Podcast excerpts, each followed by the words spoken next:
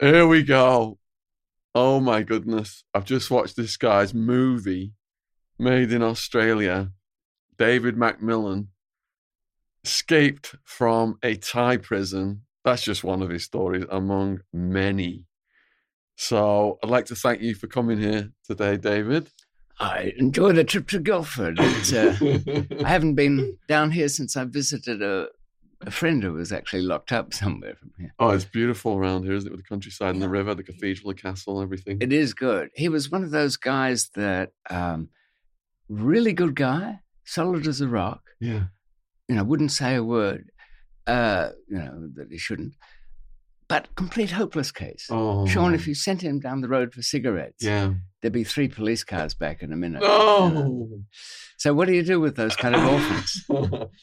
well, looking at your story, um, I think you learned to avoid those people quite well. Or when they did get you in trouble, you figured ways around it. And watching this movie, I'd see you get in a situation and I'd be thinking, this guy is so intelligent. What is he going to come up with next? I just knew you were going to figure something out and outsmart everybody. Like when the when the, the guy's coming to drop the drugs off to you, you don't abandon the mission because the police are following the guy.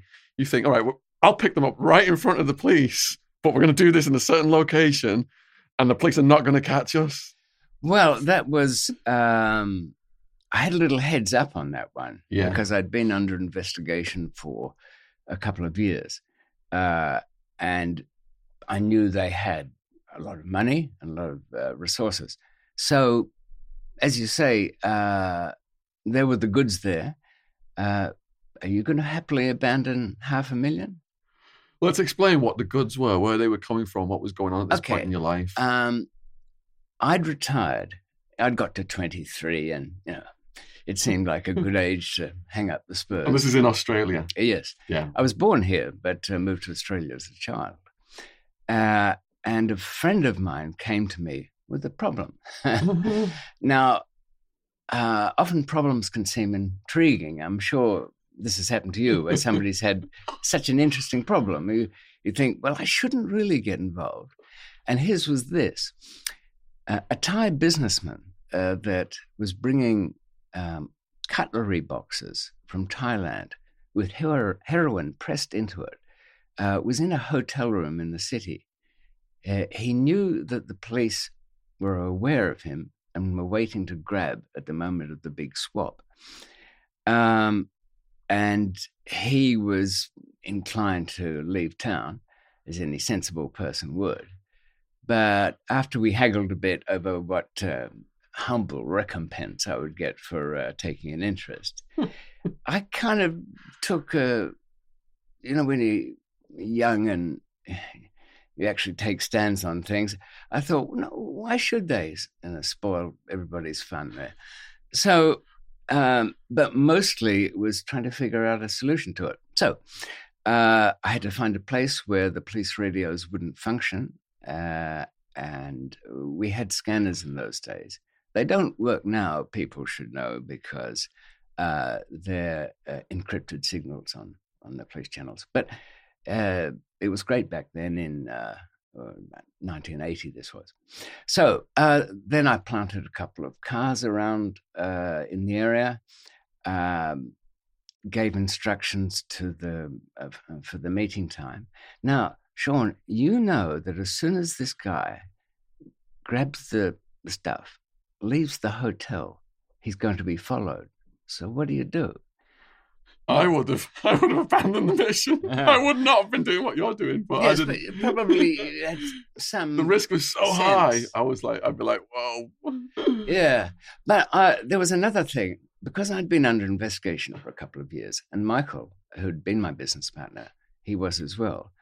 Do you think they'd ever let us get away, even if we'd run away from it? No. They'd go and arrest him with the goods, and that time-honored uh, technique in courts, conspiracy, as you say, honored since uh, what Guy Fawkes, wasn't it? if you can't get them in the act, get them in the thought. um, so they would have arrested us anyway. So Yeah. uh, something had to be done. If you can get rid of the evidence, that's at least helping the case. Uh, yeah, uh, it, it did. Uh, we met at a um, the casualty section of a hospital. Um, So you organised the drug deal to go down in the casualty section of a hospital. Well, it would have been, it was busy. And this is radio blockage as well, this area. except for us. Our radios, Yeah. which were um, had crystals cut for a frequency between the regular ones, Right. so the scanners wouldn't pick them up. okay. And and I'd I'd got those in the morning. Uh, we could communicate, but they couldn't. Um, Yeah. Their transmitter um, went over a lake and a park that soaked up all their little rays. So, uh, but it didn't stop them from trying. Um, when Tommy, who was the Thai guy, when he uh, arrived there, hi David, good day. This is the guy who's come from Thailand, Thailand. now. This is what the uncle's nephew, yes, that's right. Okay. Uncle is the one of the the big guy. big bigs in the, the Golden Triangle. Um, yeah, he uh, was pretty much oblivious to uh, anything going on behind him. He traveled the world. He was delivering these things uh, all over the place. And an added wrinkle to this was that the police had been in his room the night before, drilled the box, knew what was in it, sealed it up again, not wanting to interfere with it.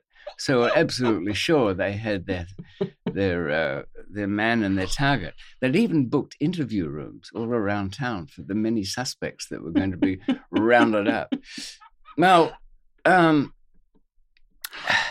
you know, it's easy to sound good about this because it worked out. It would have been me telling you a very sad story otherwise. Um, but he took some convincing that uh, there was trouble. I said, Tommy, um, look at the flower cellar. Okay, have you ever seen a big burly bricklayer selling flowers with the fling of his left hand? No, it's usually a young girl. And see the man in uh, maternity waiting? He's talking to his knee. I, I know dads get stressed, but his knee is actually a microphone that's not working on, on this day. Uh, so when I got the signal that Michael had, he he drove in backwards through the uh, emergency uh, entrance where the ambulances go.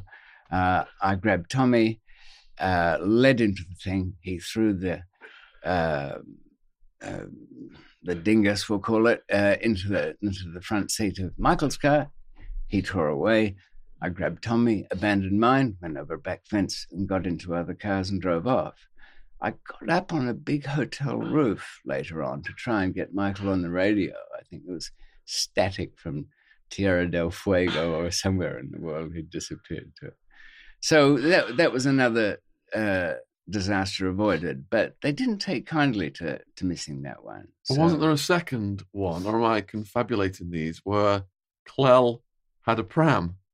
Uh, no, that that was for something else. When they made the movie, Okay. they didn't want to miss out on um, things that were visually kind of interesting. That was used in uh, an escape thing. so the movie just put that in there. Yes, they Okay. right because it's. Uh, I suppose it's hard to film it dramatically uh, when it's mostly uh, radio checks and signals. Yeah. You've got to have a lot of, uh, I suppose, telling close-ups of, of what's going on. Yeah. So, uh, must have been one of those directors who said, "No action in that script. You know, use that other bit from somewhere else." but uh, in essence, it, it was all true enough Yeah.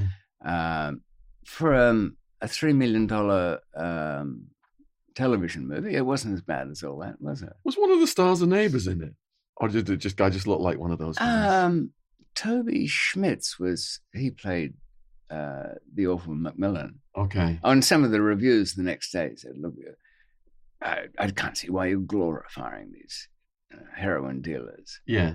And as my judge said, you know, merchant of misery, you know, uh, Yeah. peddler of death.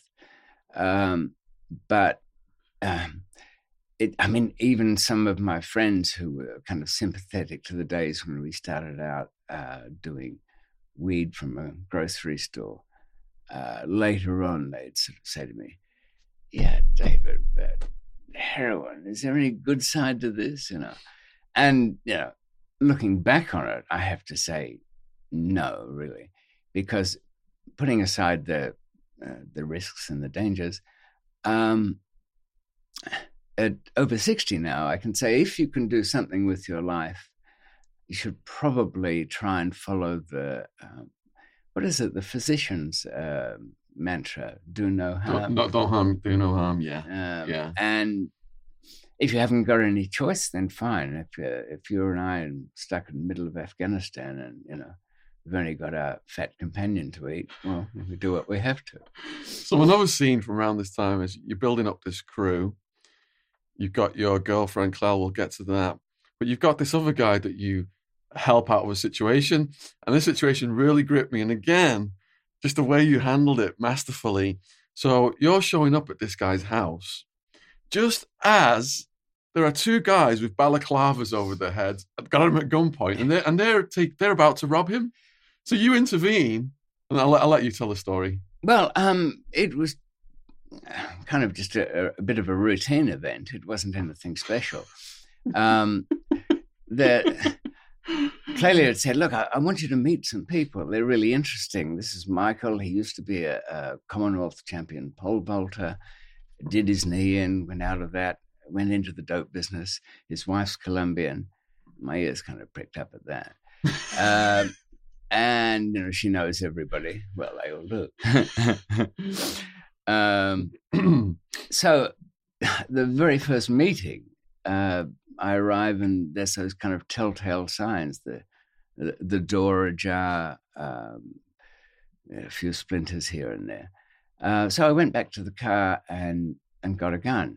Now I should say about guns that uh, I've never found them any use whatsoever except for a prop uh, because uh, if you shoot somebody, uh, two things will happen. You'll become a murderer. Um, because what you can say about a gun, I didn't know was loaded, or um, you'll just make them angry. Uh, in fact, I left a, a restaurant once, and um, some friends had uh, robbed a huge gun warehouse, and we all had, we were like Billy the Kid, we all were playing with these things. And I went back to get some documents from the car, uh, and there were five guys kicking the living shit out of some poor slob in a gutter. So, huh, intervene here. Uh, I took the gun out, screwed a big fat silencer on it. I mean, that's got to be terrifying, hasn't it? Um, and went over and waved it in their general direction. I said something sympathetic. Uh, I think he's had enough. And you know what happened then? The little guy in the gutter leapt to his feet and told me, fuck off, mate, this is none of your business. so obviously they were friends, and that was just their way of, you know, getting close to each other. But um, I, I'd learned from that that mostly they do no good. So when I Is went that an Australian thing? People have a tough attitude towards guns out there. Oh, it wasn't that. He was. Uh, they were a little gang, and they were had, having some dispute, and they didn't want.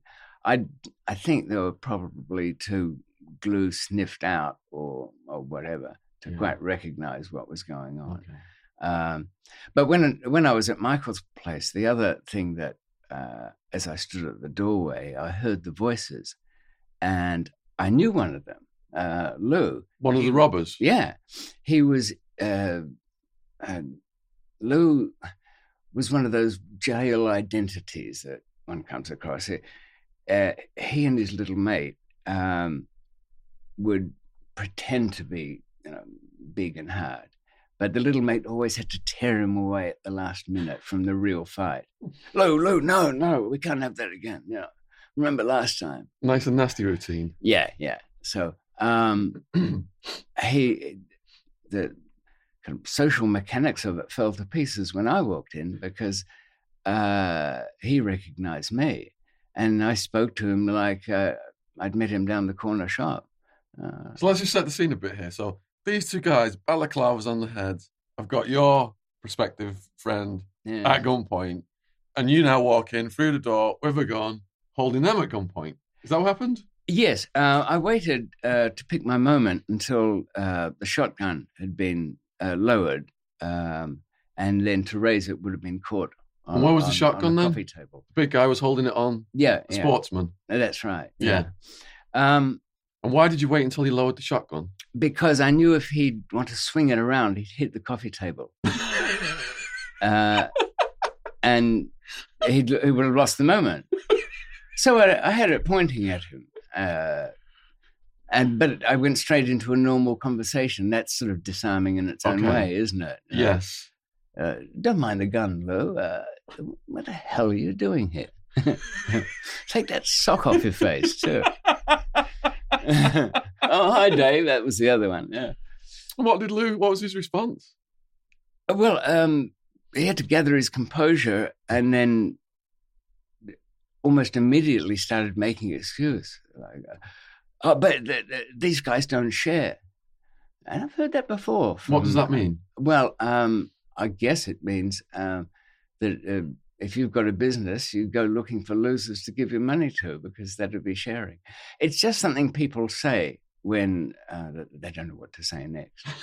So, uh, because he was already in the process of, uh, and quite a few of these home invaders do it, buddying up to the, the people they're robbing, saying, Well, if you haven't got all the money tonight, I can come back tomorrow night, and all that kind of thing.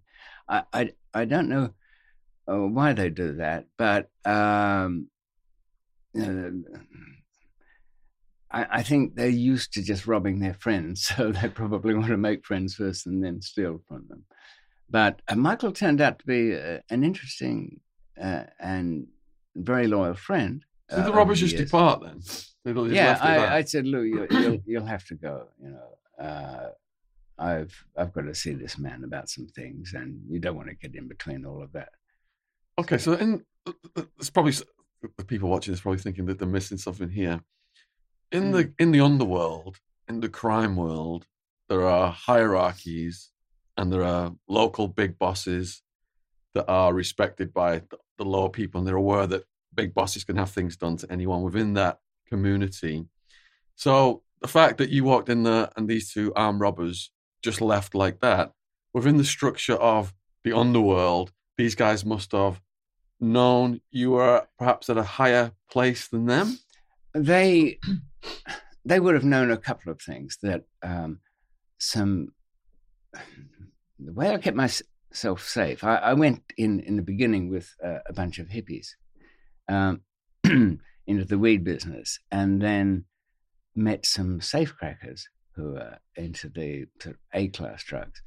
But as uh, I went on and started importing and making a lot of money, uh, I realized that uh, I'd have to protect myself, and the best way to do that was by proxy. In other words, uh, people knew that if something happened to me, the big income for a lot of these very frank businessmen, if I can call it that, Yes. um, would not uh, the income would be interrupted, so uh, they wouldn't uh, want that at all.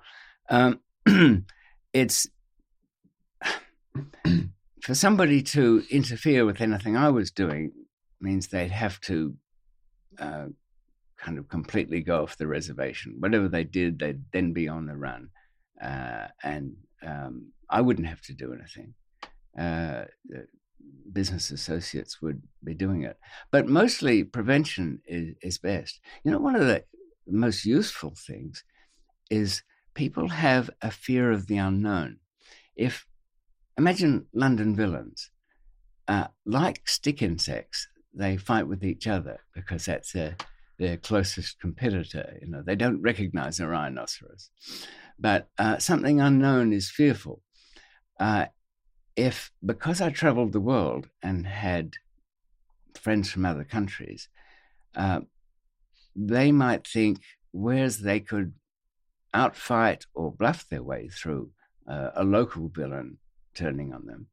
If three Mexicans turned up with nothing but Polaroid photographs to go on and kept killing everybody that bore a resemblance to the photograph, um, then that would be scary. So uh, the, I actually got the idea from um, uh, a big, pretty much a gangster. I suppose he was. He was. He was. Uh, did armed robberies, big drug deals. He had this Lebanese guy at his side, lithe, nimble, a little overdressed.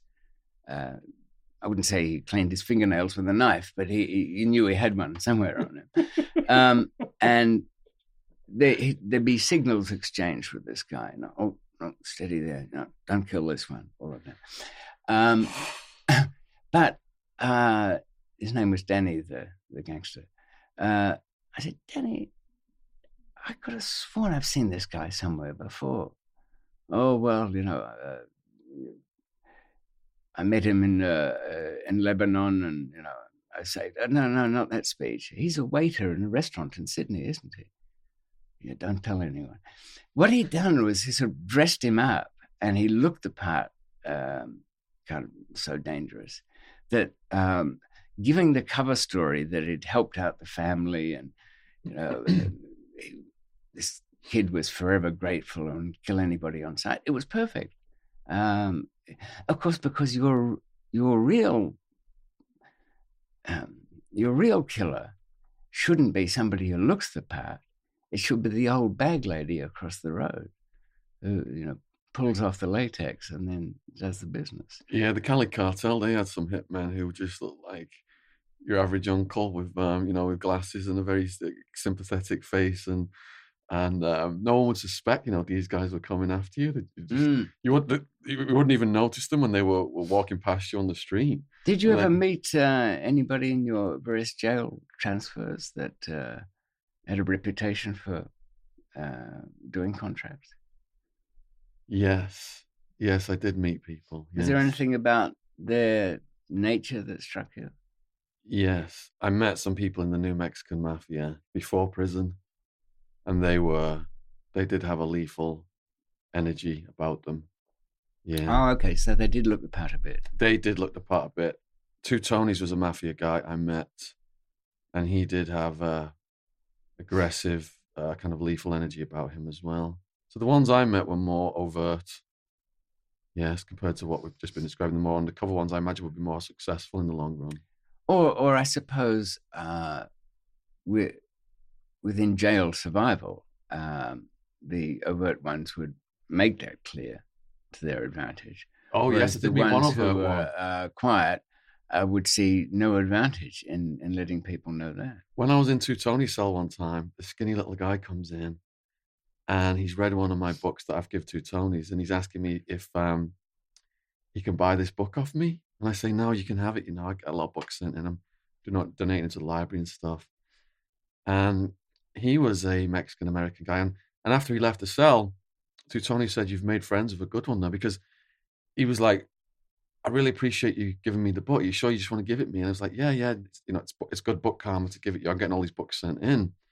And he pulls out a, a bandage and he put it around his fist and he goes, "Look, I've got your back. If anything starts, I've got your back." And then and then he left.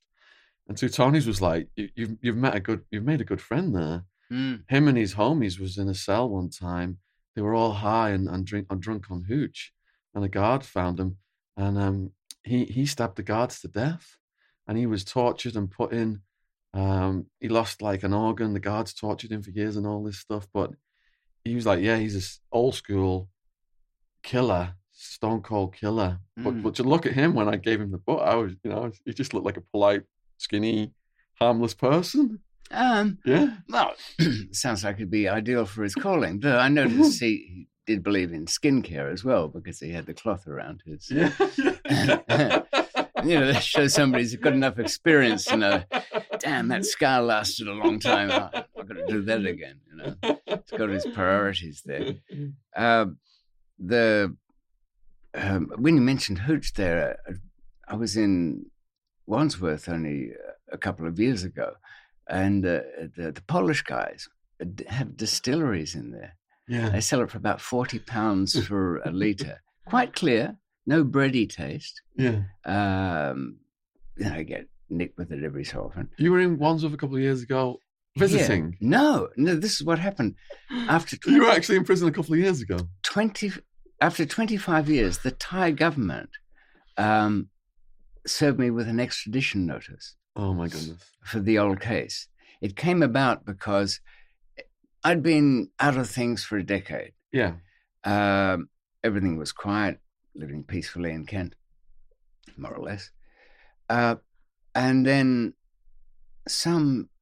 Now, I, I, never feared extradition to Thailand because of the death penalty. Uh, the, the, British government wouldn't do it.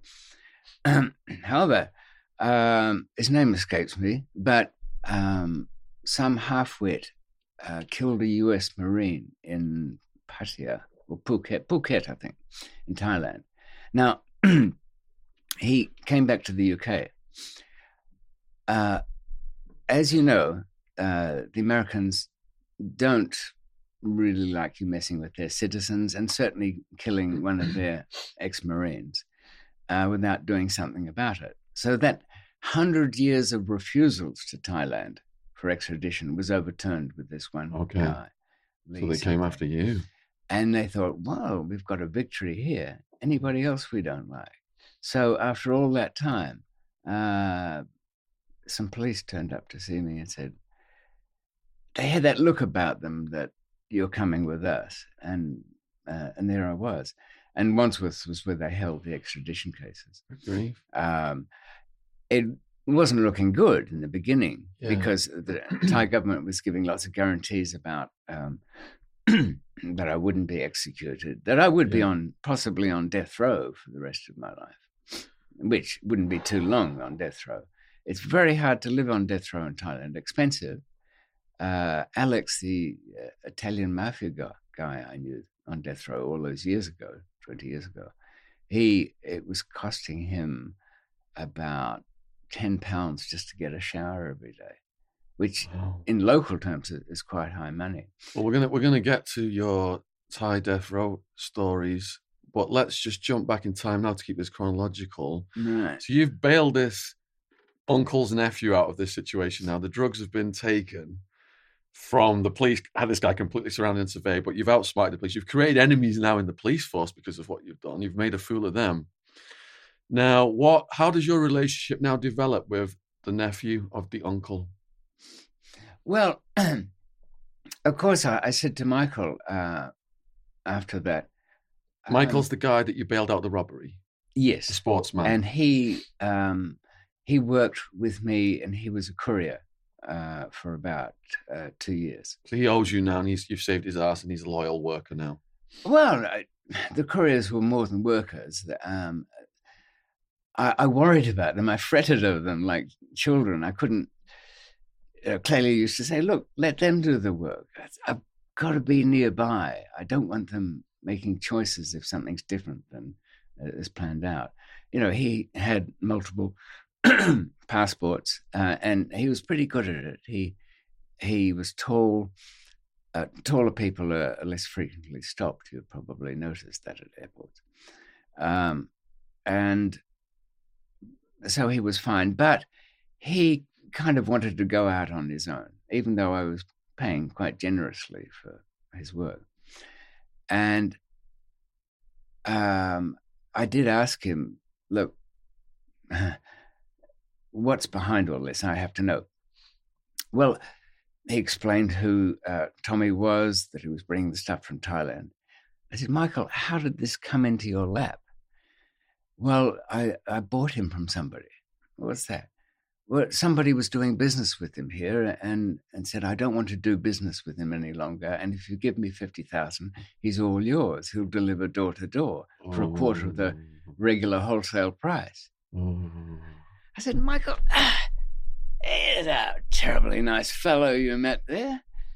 Didn't want that money anymore and thought you deserved it better. And for a miserable 50 G's, he's all yours. You go, "Ah, that was nice. By the way, uh, who, uh, who was this guy? This generous person. Oh, look, I, I swore I'd never give his name. Well, I know you wouldn't give his name, but do I know him? okay, Michael, I'll save you the embarrassment. He didn't want you to give his name to me. He didn't want you coming. David, look, uh, oh yeah, he was it was another Michael, uh, Howard. Anyway, we'll call him. Um, don't you think Howard would have had some reason to give you this guy? And of course, it turned out to be true. Howard had been uh, doing business with him. The Thai man leaves his house, police run in. Howard's trying to flush half a kilo down the toilet. He's nicked. He's in real trouble here. The only thing he can say to the police is, I can give you McMillan Sullivan. Really? and so that was the deal. So he uh, uh, sells the, the, the Thai national to uh, Michael. He starts doing business with him. It all goes tits up very quickly, and that that was how it was meant to be. So um, once I knew that, um, I realized this was not going to stop. So uh, we had to um, try and stop him from coming back to Australia or anywhere else. But he, he took some convincing. And um, I suppose there's lots of things that could have done better, but um, he did come back empty handed, as it were. He just came back to collect some money, but the police acted out of nervousness. They thought this was a two year task force operation. It was, it was quite uh, a lot of money spent on it. Now, you, or I, I suppose anybody, if you're up to some mischief and then you find out that a million pounds has been spent following you around, are they going to go back to their boss and say, nothing to it, that Shaun's clean as a whistle, or we just can't get him on anything, so uh, what's next, huh? More trips to Europe, more. Uh, uh, more fancy cars and special officers. I mean, they've got their own department for all of this. No, no, the boss is going to say, get out there and pinch them for something littering with, That's a result with intent to supply. um, and, and, and that's what happened. Um, the big arrest happened in the usual way. Doors kicked in in the morning. Funny thing, I had a German Shepherd called uh, Sasha, and she would usually yap her head off if there was somebody at the door. I'd been up all night, nervous over something. I'd watched Scott of the Antarctica, fretting about him uh, being in his tent. Only another 10 miles, I'm saying. You know, there's a can full of supplies, but his feet were knackered. I mean, anyway, so I'm a bit sleepy. I hear the key go into the front door. It opens, it hits the chain. Then the beginning of sledgehammers. And this was the difference. The sledgehammers were not the panicky banging away of uh, robbers or intruders, because I was reaching for a gun and I thought, wait a minute, slowly, we've got all day. Left the gun. I said, Clell, get ready for a long one. so we're stashing little things around the place. We all got arrested. There were no drugs found. It was a messy case. It had to be conspiracy. Um, all the couriers were contacted and said nothing. Um, the case, as good as these cases ever go, was looking all right um, in that sense. Um, all the people who worked for me didn't want to say anything. Um, it was not easy to get. People have trouble if they behave badly in the in the business, as you know. If they run around town, you know, um, torturing people or robbing people's money, come court day, there's a long line of people willing to testify against them. But somebody who's liked, it's not so easy to find people. Okay, let me just let me just halt you here. Then I just want to give a bit more backstory to this at this point because um, you've got these main characters now. You've got Michael, Tommy is the guy bringing in from Thailand. Mm. You've got Clelia, your girlfriend. Um, can you just describe how you met Clelia and what your relationship was like with her and what you guys were doing, and just describe a bit more about how you were making your money illegally before we go into the right incarceration. Okay. Um, I'd met Clelia. Um, she was the daughter, one of four of a, a Italian Australian Melbourne restaurateur he'd come from the northern Italy and had a big family place and lots of kids everywhere. Uh, they used to call him the spaghetti mafia, uh, all those early restaurateurs. She was the bit of a tearaway uh, amongst the group, uh, a bit of a tomboy, uh, but we were in love. We were very close. Uh, we could you know, rely on each other. My business, she was a bit nervous about. I would um, using a lot of um, lot of fake passports. Um, I would make it look like the couriers had come from London when they arrived. Their documentation would say that. They would pick up a bag that also looked like it had come from London. So, Australian customs in those days, and pretty much still the same. When you go to the immigration, he assesses how much of a risk you are. He stamps your customs card and gives it a code letter. When you go to the, the gate with your bag, that letter will determine what check you get. So that if I've already assuaged his suspicions by having somebody that looks okay and appears to have come from a country that doesn't uh, export drugs usually, though I, I must say now that uh, for all you newbies out there, um, England does not have such a pristine uh, reputation anymore. Uh, it it can be seen by Australia anyway as, as a potential source of pills and so on. Anyway, it wasn't in those days. So um, there would be couriers picking up in Thailand, and they were in. It was packed in um, stereo boxes then.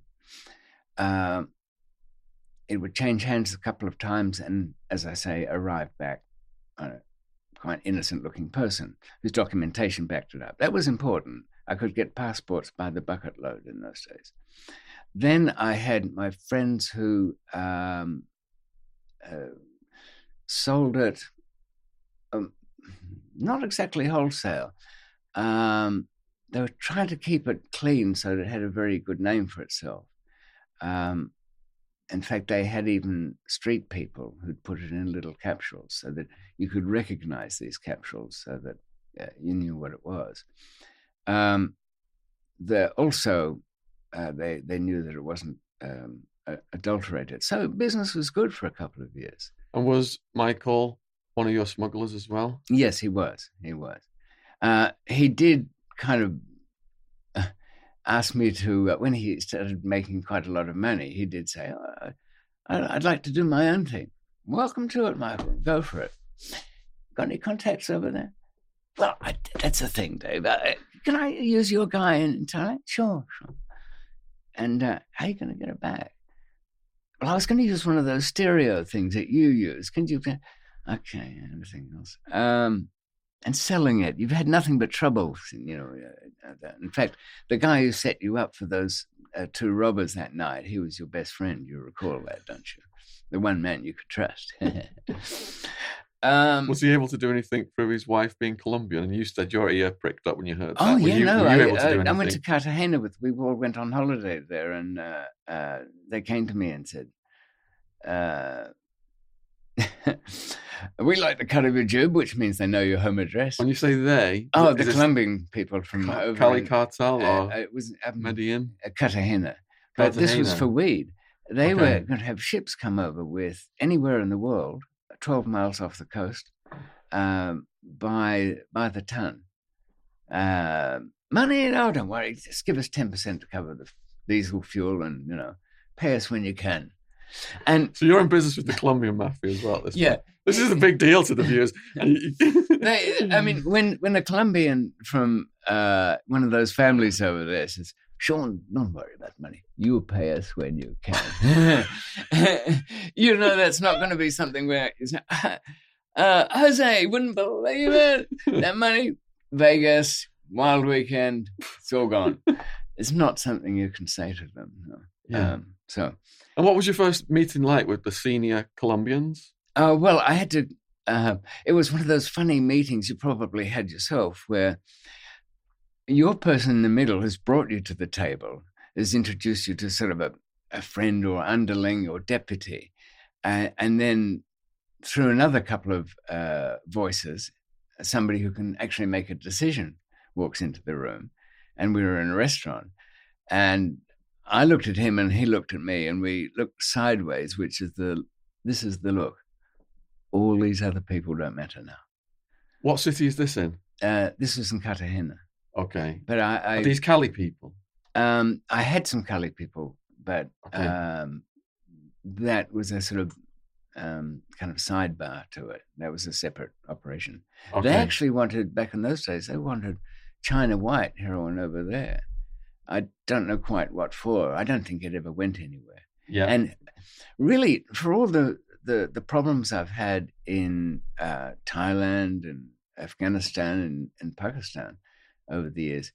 I'm kind of small beer. Okay, I've had some pretty big deals, but really, in terms of uh, major players, that I've never really been motivated that way. Um, and it's more like the challenge of doing it. That was what was attractive. When you're in these meetings, like the meeting with the, the guy you're talking about now in Cartagena, Mm. do you fear for your life if this goes wrong? There's something I could be taken out to the No, I can't, I can't. I can't see why. Um, a big crook once said to me, um, he said, "David, you, you, I noticed something straight away. You've got no fear." I said, "Why should I? Uh, I'm doing good for you. Y- You know, it's a good thing you've met me. I won't be squealing my head off in a police station somewhere. We all know that doesn't pay. um, you make money." uh, I'll have ideas that uh, will help your business. I, I can't can't see, it. and they they've kind of sensed that. So What did the Colombian, the big shot, what did he say then at this meeting when everyone went quiet? It's just Um, you and him.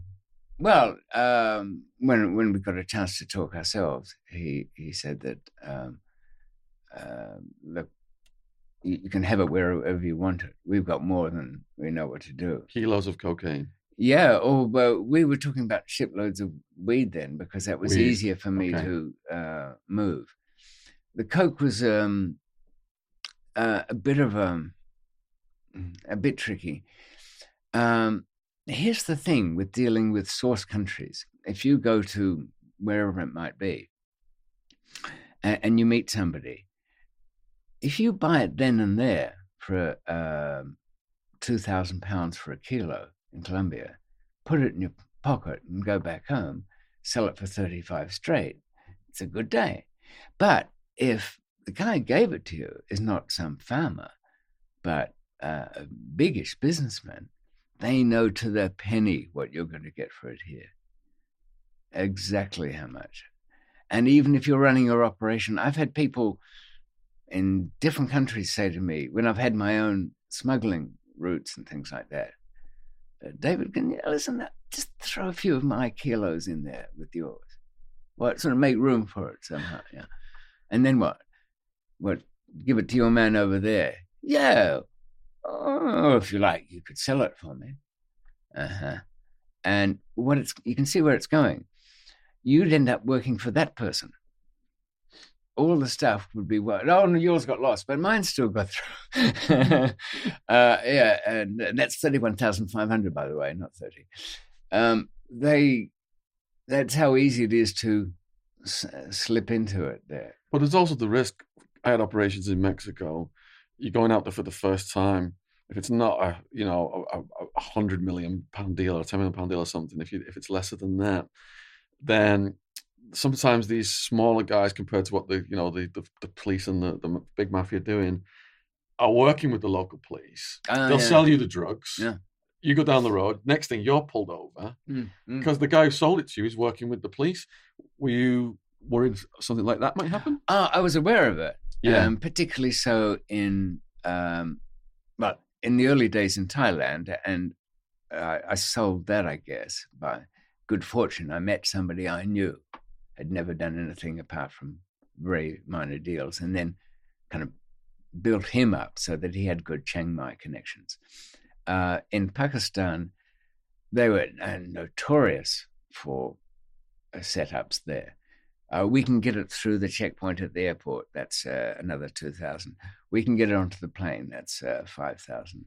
We have uh, man who's going to see you through. Oh, he'll know who you are. Oh, will he? Uh, I'm half an hour late. Doesn't matter. He'll still know where you are. I mean, there is no man. You know, it's rainmaking. Um, if you if you if somebody gets arrested, oh, it was your fault. He twitched, or um, our man was late getting to work, and and then they want to almost everybody you meet. I mean, surely people from um, Mexico said to you that, Shaun, we'll be partners. We'll go 50 50. And you'd be thinking, hmm, I seem to remember an old uh, Bugs Bunny cartoon where um, uh, Daffy goes 50 50 with somebody uh, who he goes out and finds the gold, digs it up, and takes it to the, into the local town. And they go 50 50. The other guy does nothing. Uh, and, it, and it's a bit the same there. Yeah, those situations in Mexico, I met people. I just thought this guy just wants to kill me and take my money. I've got to give him the impression I've, I've got nothing yeah, on me in this. be- Yeah, Yeah, yeah, happy for that. Also, uh, did you bonus people? That is, when it gets through, then you'll get an extra cut. They got paid when it got through. My people. Oh, that's even Yeah, better. yeah. yeah. So, but so you paid not even for the raw material, as it were. Oh, you're on about bonus to the suppliers Yeah, if it got yeah. through. Mm. No, the suppliers didn't know wh- how we were getting it through. I kept it separate. But if you'd said to them they were getting a bonus, they wouldn't have been spending all those nights trying to find out how you got it through. Mm. I didn't want to Um, risk them knowing everything was no, no, no. compartmentalized to keep. Uh, That's Yeah, ideal. Yeah. But in, in some places, in some countries, uh, even if you're going back to your supplier and saying, there you are, you've made five times what you'd normally make, yeah. um, they'd, um, they'd say, yeah, but I, I don't sleep thinking about what you're making. so um, they wanted to try and uh, you know, add some uh, bonus to it themselves. And, and I always found by adding that little bit extra on after everything went through, then they'd say, oh, that'll do. yeah, You know, I, I don't have to pay the cops or anything like that. it's good to be generous to a point. Yeah. I mean, paying policemen. Well, I suppose there is that principle. You know, are you going to pay somebody for not doing his job? Imagine you're having a plasterer come in. Right, uh, don't plaster that wall, and I'll give you some extra if you don't plaster that wall. That's what you're paying policemen for. Oh, I definitely won't do my job. Yeah, you can rely on me. I'm your man for not doing my job. So you said about doing weed deals with the Colombians. Did that escalate into coke deals? um, different people. Uh, what were they in Colombia? Yeah, yeah, in in Cali. That was the Cali cartel, then, was it? um, somewhere. Well, this is a situation as I understood it from from working there. Um, all sorts of uh, beyond the country source sources. You know, everything from very small time growers to you know, coming up- kitchen laboratories from Peru to- and Bolivia and- yeah, yeah. Uh, and um, going through uh, yeah, going through Lima and Tulcan, you know, that little airport. Um, Tulcan's a funny airport. They don't want anybody to get arrested there because they're so busy doing it in bulk down the, underneath. Um, no, I didn't see that. Yeah, yeah. Keep going. So some girl with some ridiculously high heels on, and she was dressed to the nines at Cali, snapping down the corridor, looking really good. And uh, I looked at those shoes and I thought, 750, 800 grams, at a guess. Um, she got talking to me about something or other. I can't remember the content. Um, but I actually saw her on the flight back. Um, I said, "Well, oh, you didn't stay with your sister for two days?" Uh, no, and she was completely dressed down then, you know, just looking like nothing. So, um, though, you know, sometimes you'll see things and and you shouldn't kind of let on. Um, there was a some hippie guy at Bangkok Airport years ago. Uh, it was metal detectors to go through. He had a body packed. I could tell he was walking, you know, not quite right. Uh, sides of his trousers seemed to bunch up a bit. They, uh, the machine was malfunctioning. He was caught in a line uh, where they started to do pat downs. I thought, the poor bastard. This is going to be some time for him because it's 15 years for a joint over there.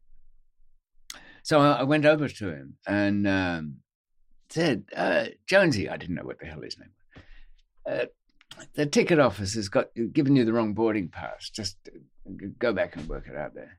Frozen, absolutely paralyzed. Didn't know whether this was part of something. So I got a bit closer. I said, "Fuck off, you idiot! Get out of the line. Get into the other one." Um, and then he he pretty much ran out of the airport. so sometimes you can either stand by and watch a disaster happen, or interfere and get yourself in trouble, which has happened to me quite a few times. Um, So you've got the heroin coming out of Thailand. You got Mm. weed and coke coming out of Colombia. Are there any other countries you got stuff coming in out of that we need to know now before your arrest? we need to know.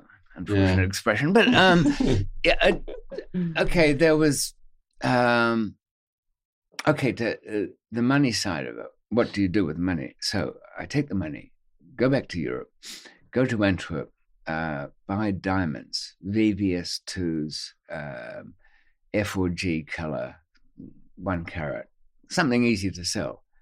Uh, take it pretty much anywhere where I can not lose too much money. The diamond business, as probably most people know, is a really tight little scene. Uh, the exchange is tight. The, the people who sell uh, De Beers still even have this mystery that controls the the value of it. So I know I'm going to lose money, but at um, at least I can say if something goes bad, all right, you got me. I was smuggling diamonds. Is that a bad thing? No.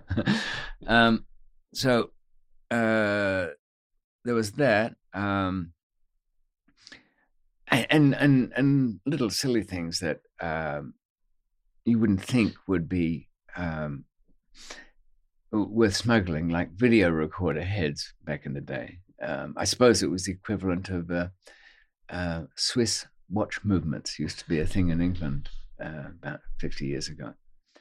Um, but really anything that was kind of interesting to do. Uh, and what um, compartments and because you're a bit of a crafter, did you make your own things? I always like to make in? make my own what, stuff. What did you prefer to have people um, smuggle in? Something that would look um, solid, really. Uh, if it was made out of wood, fine. Okay, uh, the modern X-ray equipment will show up um, discrepancies. But most of the drugs we all like are organic anyway, uh, so they will show up in the same colors that wood will. Really? So unless it's uneven, okay, it's the unevenness that gives things away. Right. Or if it's pills, it's the little shape. Ah. Uh, I had a friend who was sending me some um, uh, uh, by the mail, and he used to crush it all up so it was flat. So mm-hmm. if you wanted it back in tablets, which we didn't for various reasons, but mm-hmm. you just have to put them through the tablet machine again. Um, but no, it, it, it's evenness that does that, and it, it was uh, that was a part I liked. Uh, doing a nice pack job on it, so that the veneer went on and the glue line became invisible, and the last buff of beeswax over it. um, in fact, I suppose um, if I, you know, through this deplorable career, um, the only virtue is that nobody who's worked for me has ever been uh, uh, arrested um, as a result of uh, doing so. They've gone off on their own adventures and done so. During these early years, then, how many people did you have working for you, and what was your revenue? it was good. It was about uh, five million a year. Okay. Um, um, but a run like that only goes on for a couple of years. Yeah. If I just give you the most broadest outline, this teenage David trying a lot of things. Yeah. Uh, then there's the the Thai uh, courier system, mm-hmm. big money, don't know what to do with it, kick it around on top of a coffee table. Then decline and fall, mm-hmm. big arrest, uh, in terrible prisons for a decade. Mm. I get out of that. Uh, all the old police forces who enjoyed chasing me around in the old days are back for hoping I'll get up to some more mischief. And that kind of, it's no excuse, but that kind of drove me back towards doing it. Then I end up in Thailand again, trying to set something up, but get arrested uh, under the most unlikely circumstances imaginable. I mean, I took such precautions, Shaun. Not only did I uh, go to another city to get the passports, Michael was sitting in a. Um, imagine the police are following you and they're intercepting your phones. You know that. They intercept a phone call between one of your friends to your mobile phone. He's, and you have this conversation. The the masts say that that phone is in London. It's your voice on the other end, but you're not. Your friend has gone to a payphone, rung your mobile that you've left him, and played a tape recording of a conversation between you two. So the forces of darkness have heard, heard this recording. So despite all of that, I get arrested. Um, I mean, my grey hair more or less happened overnight in that one in Thailand. It was so awful. Um, I found I was facing the death penalty there. I managed to get out just after uh, with about two weeks to, to spare. I run around for another year, more or less, okay, but the same kind of interested parties, um, the authorities, particularly people from the American DEA, I don't know what they've got to do with me, but uh, saw to it I get arrested in um, uh, Pakistan. Uh, I'm facing two sets of charges there. Uh, one is life sentence, one is a death penalty. I wasn't caught with any drugs, but uh, interesting trial system there. It's all in English from the days of the Raj. Um, they, I think I mentioned the other day, didn't I, that they don't accept uh, confessions because there always is one from the police. Um, so I don't know why they do it. They can't use the confessions in court. I think they enjoy themselves. uh, and I'll say a bit more about how they get their confessions, uh, perhaps if we have time. Then um, I managed to get out of the thing in Pakistan. I go over to Afghanistan to tidy up some loose ends and get tangled up in somebody's kidnapping there and then and find my way back. Then think to hell with it, go straight back into business in a big way. Uh, back into South America, doing that, a New York contact uh, help there. Retired again with a load of money and thought, what does a London gentleman do? Uh, he gets he gets himself he has a love affair. So I, I'm dating this girl who's uh, from one of those foundations that does echo green things. Knows nothing about me, not my real name. I've kept the David part, but that's about it. Um, this, in, in, in fact, in the, the new book, Unforgiving Destiny, I kind of go into the relationship with her quite a bit because there's this crazy thing where I'm, you know, she said, Well, what do you do? For all I know, you could be a, a drug launderer or, or a money trafficker. I said, uh, Eloise, I think they do that the other way around. It's more useful. Um, and sort of courting her uh, at, at, Blake's in the Portobello Hotel. And yet a week later, I'll be over in the Badlands of Afghanistan, sort of swapping shots and drinks with some other bunch of people. Uh, so that all went bad there. Um, and finally, after some a little trouble in Denmark, then I've just had enough. It oh does wear God. you out. Uh, That's the grand overview. Yeah, yeah. Let me see what time it is. We've done an hour already, and we're only at your first arrest in Thailand. This is, I mean, if you're up for it, I think this is going to have to be a multi podcast series. What, how, how do you guys in, in YouTube land feel about this? Would you like to see see this in detail over multiple podcasts? Um, anyway, put put your feedback in the comments because my mind is just blown by the story. That that would also give me a chance to read more of your book and come up with more questions and get more detail out of your thing in the long run. But let, let's keep going for now. So, it, mm-hmm. chronologically, now you're you've just got arrested. Now you've been running this operation, so they've arrested you, Clell, Michael. Is Tommy in the mix here as well? Tommy's, Tommy's arrested. arrested. Yeah. He was vital to the look of the thing. Okay. And some hippie guy, Brendan, uh, from Scott's Head in New South Wales that has nothing to do with anything except that he knew Tommy from years before. With a conspiracy, it's an unlawful agreement, isn't it? If you and I, I say, sure, let's uh, rob the Bank of England. You say, Dave, sounds like a damn fine idea. We have then committed the crime of conspiracy, and unlawful agreement. So, and you've got a much better chance of getting a conviction if you're a prosecutor because you can throw in all sorts of vague stuff. Um, we went to trial. Uh, just before the trial, several things happened to make it worse. Um, because there were no drugs, they uh, handed out indemnities to all the couriers. Why did the couriers uh, so happily change from knowing nothing to I'll testify against him? Because something very bad happened that they were told was the beginning of kill all witnesses. It wasn't anything of the kind, but uh, part of their policy when they arrested four or five of us, that didn't work.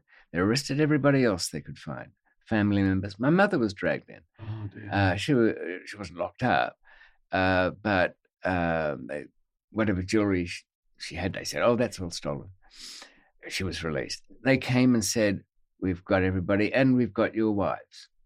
That's Michael's wife, uh, Marie, and mine, Clelia.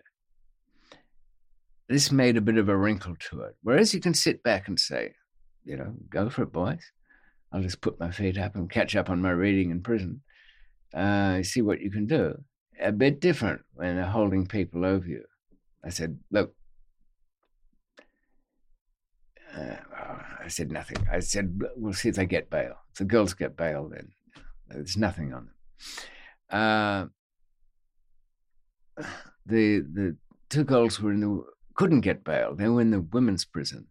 One night I was in my cell, uh, in the men's prison, of course, and they had no TVs. It was a radio broadcast. Uh, they had the 11 o'clock news at night. Last story there was a fire at the women's prison. Three fatalities.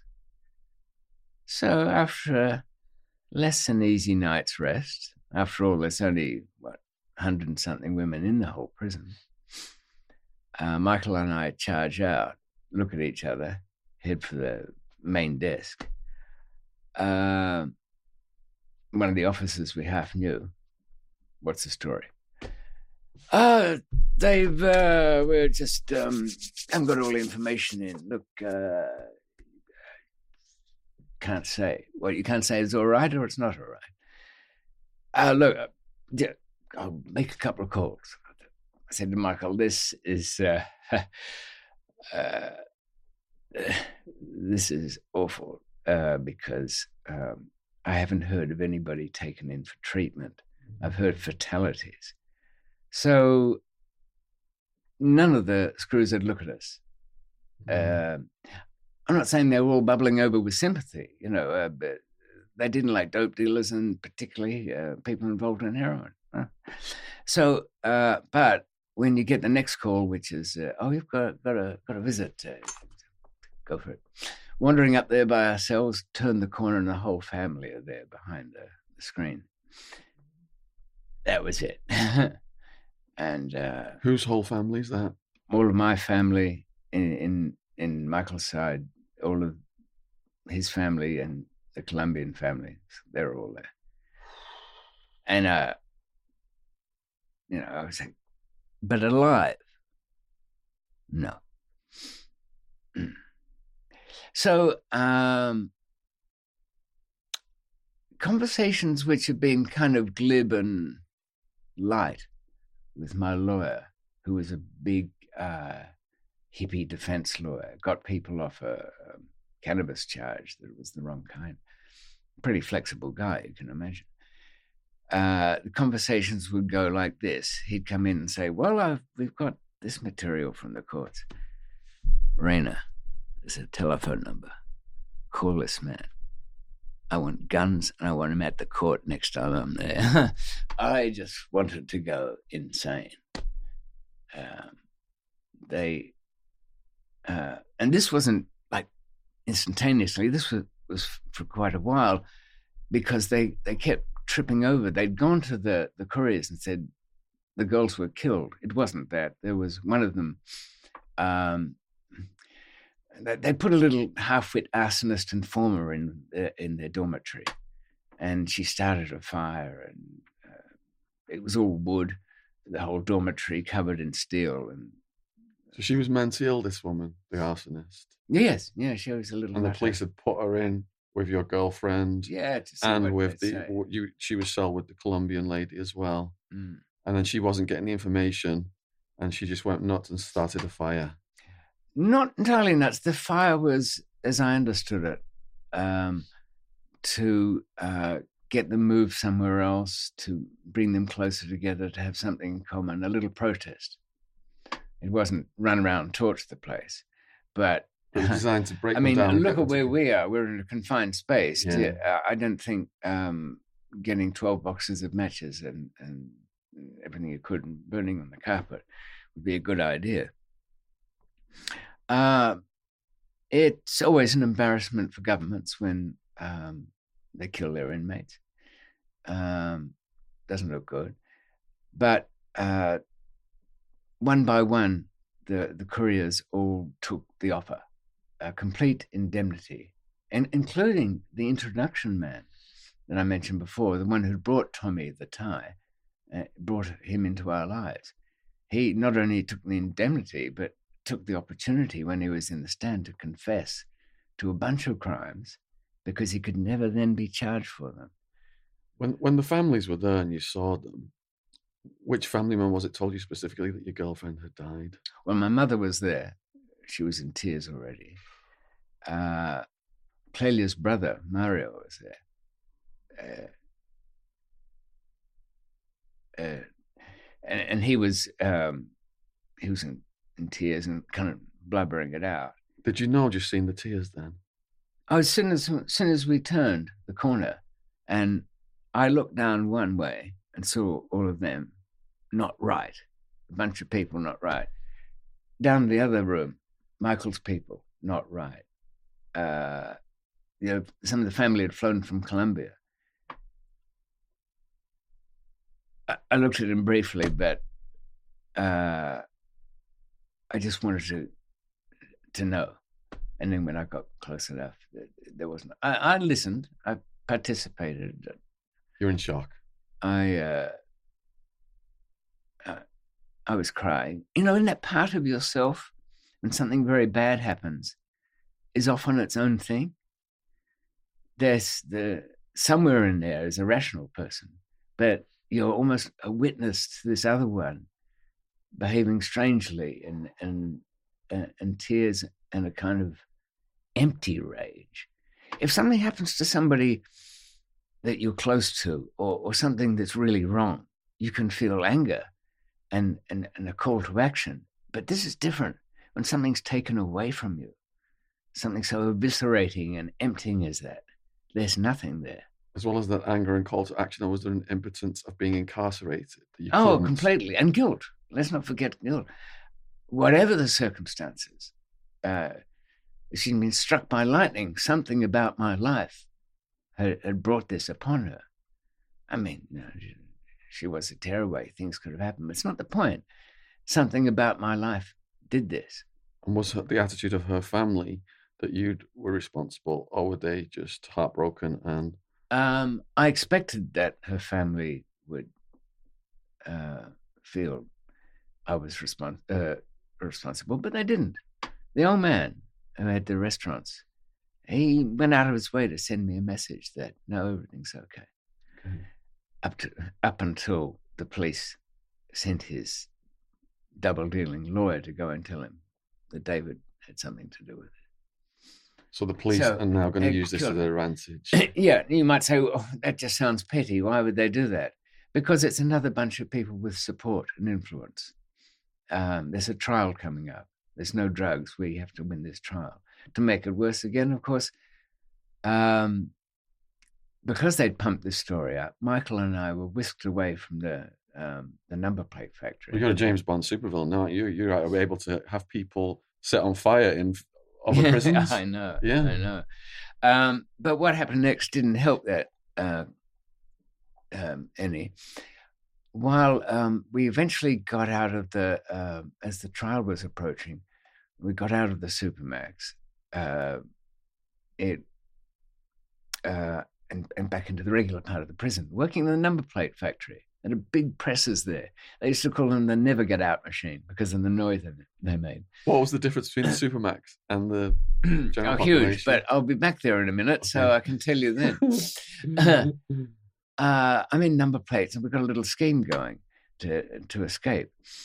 Um, but it's not the scheme that we really had, which was uh, the old fashioned way over the wall, was interrupted by uh, my friend and accountant coming to me and saying, Your old mate, Tony Moynihan from uh, the Philippines, has been in touch. Lord, Lord Moynihan. Tony Moynihan. He's sending somebody to get you out of prison. And what was your relationship with Moynihan first? I went to him in 79 trying to get a container loads of uh, Thai sticks uh, uh, transshipped through um, the Philippines and on to Europe and back to Australia.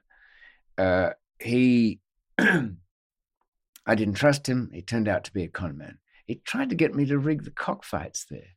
They're big things. 2,000 Chinese guys all betting in a frenzy, you know, millions changing hands. Lord Tony said, How can you rig a cockfight? I said, Well, you kill your own bird, you can't make the other one win, that's for sure. They're over in seconds. So one part of me is saying, Yeah, you could get an explosive capsule in the neck of your own bird. Bet on the other one. But uh, I'm overlooking what somebody told me days later, an old cameraman friend there. They said, He's the biggest swindler in town. And he plays both sides of the fence. so I, I, went to him a few days later and I said, Tony, look, I want containers through. I don't want you coming back to me saying, oh, the right bird died. Uh, let's you and I now put a million on it. You've got a million, haven't you? Give me one of your millions and I'll put it right on there. I can imagine sitting in this huge, dusty auditorium, you know, with two chickens fighting away like that, me leaning on my remote control as some plant in the audience gets something.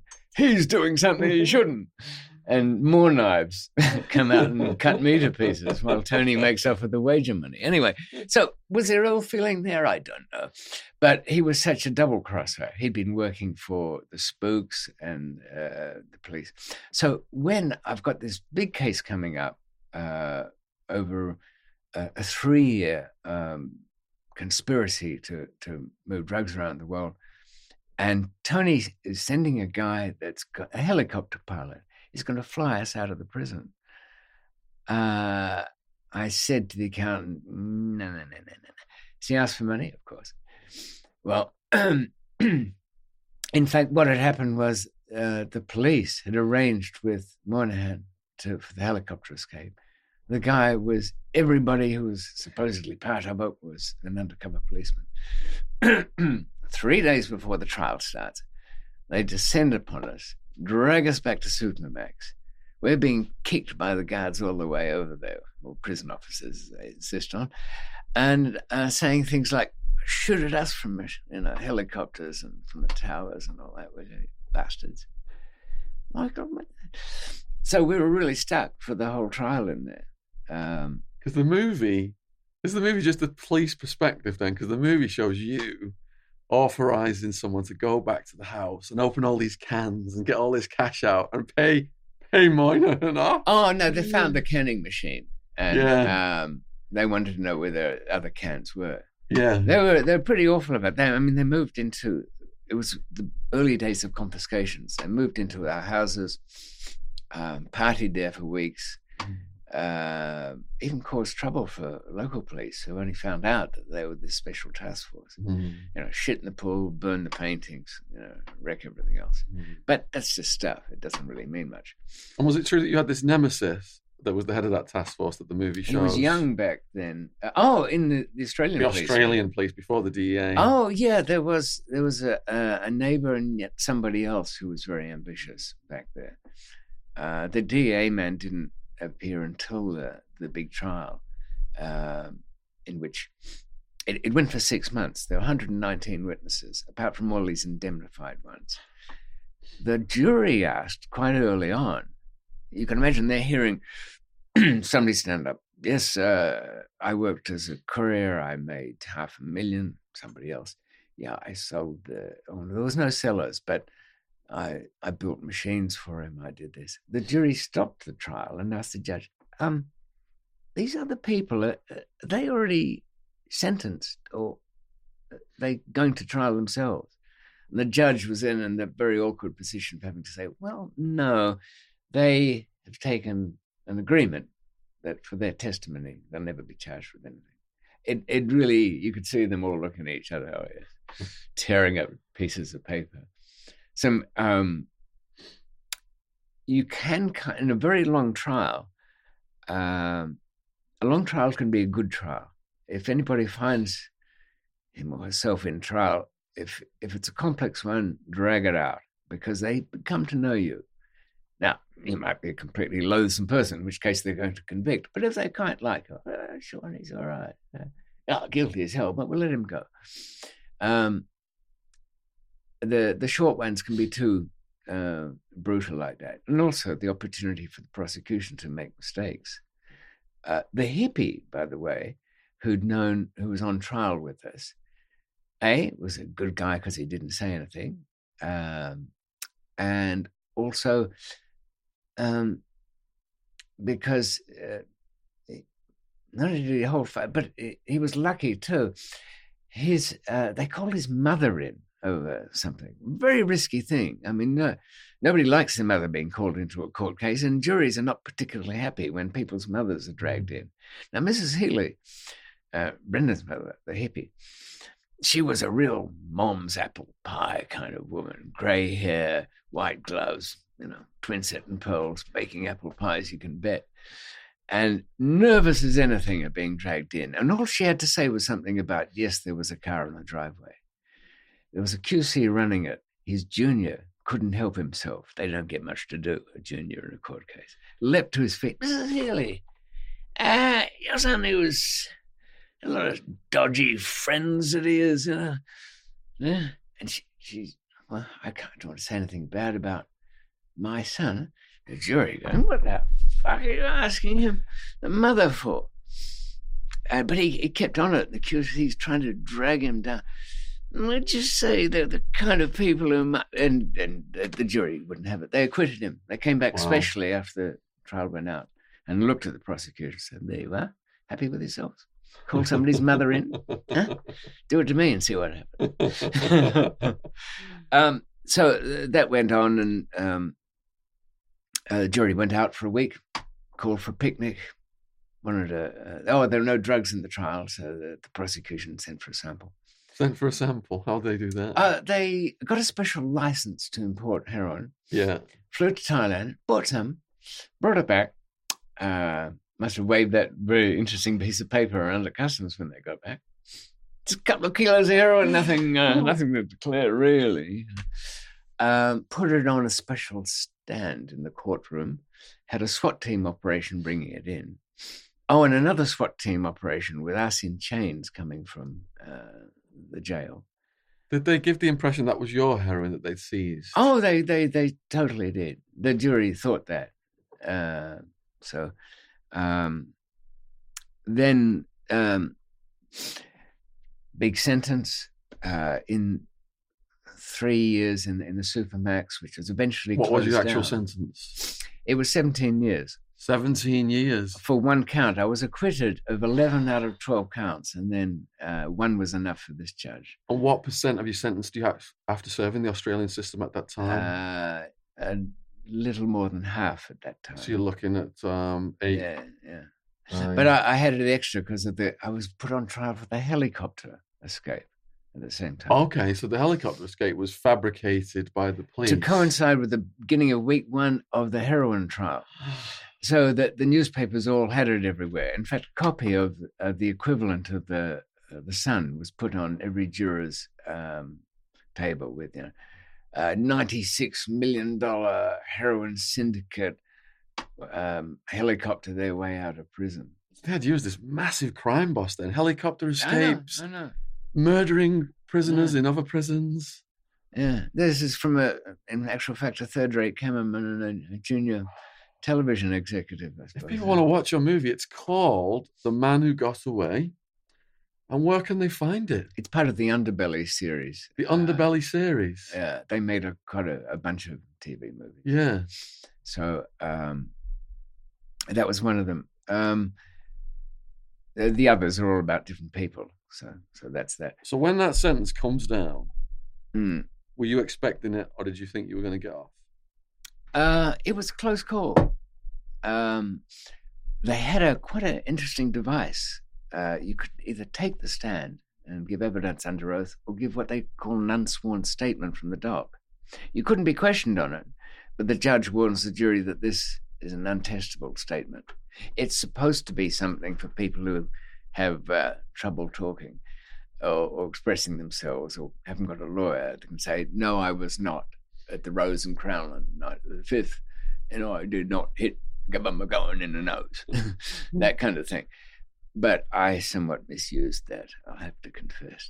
How? I spoke for three days uh, from prepared notes, taking them on a magical journey. Uh, because bear in mind, these uh, our defense was diamond smuggling, and for a little, uh, I wanted um, Tommy to take the ginseng route for the defense. Can be worth a hundred thousand for the, you know, a bit of ginseng root with a little willy on it and looks like a man. They sell for big money in Hong Kong. Anyway, he wouldn't go for that. Stuck to gemstones and screwed himself up. Rubies come up under X-rays, by the way. It's the aluminium in it that does it. Um, it sounds like a massive sidetrack, but they disproved his ruby smuggling defense because they X-rayed one of the um, This is Tommy. cutlery boxes, Yeah. and no rubies turned up there. He should have. Ta- he'd be a free man today if he'd taken the ginseng defense. we did a lot of thing with the jury. Uh, we we sang to them a cappella. Yeah. Uh, it was a big hit by the Nylons back then called I'm Not That Kind of Guy. and the judge found out about it, plus lots of other gags, you know, with um, waving a stick around saying, Hello, jury, watch the stick. You are relaxed. We are innocent. I've had enough of this, said the judge when he found out. You're not here to entertain the jury. But we were, we were, and everybody is is on trial. Um, and I, I, I sort of had them with me as I was going through it. They Mhm. were the thirteenth courier, as it were, Mhm. um, because part of the best couriers are always people who want uh, an exciting life, rather not do a bag load of jail if it comes to it, but feel they're utterly protected. And that was true to a degree. I mean, I, if if somebody got arrested, I would always either buy them out or I would say, "Look, here's your options. Do it in pretty good comfort, you know, cable TV, lots of food, uh, reduced sentence, or say the word and you're out next week the hard way. Wall comes down." Uh, which would have been, don't you think that'd be fun breaking somebody out of prison? Or is it my little old shorty asshole that he was? But um, you know, getting his way out on a motorbike on a tunnel in Mexico. Pre- previous interview before this was um, Johnny Steele, and he broke his brother out and broke him back in. Why did he want to he'd get done- in? Pardon? Oh, he got up to some mischief. Had to go back in. Put him. They put him back in. Yeah. Oh. I'd heard of that kind of thing. So he had a perfect alibi. he um he was in there innocent for 17 years, I think, on something he hadn't done. So they made it. They did a protest with the government, Mm. um, and ended up getting a lot of media exposure, and ended up getting him freed. But but he had to go back in because he was still technically incarcerated. I thought it was one of those things. I was at a um, a country prison once back in the, the old days, and guys used to go out of there at night, um, do an early morning robbery at a bookies, and then come back in. One screwed it up by seeing being you know, calling in at a nightclub, and a couple of undercovers of this. saying, "What the hell's he doing here? He's locked up, isn't he? Supposed to be. Doing it hard? Not very. uh, but it, it has been used uh, for a couple of times. so Tommy now he has screwed up by saying it's the wrong thing. It's the gemstones. Uh, he goes down the gurgler too. He gets 17 uh, years with a minimum of 15, does about 10, goes back home. One of the most fascinating stories in your book, just to go on another sidetrack here, then is who Tommy is. Tommy is a nephew Ah. of the uncle. well, that's what I didn't know. Can you explain to the viewers who Uncle is? Well, And and, get, and the DEA story? Oh, yeah.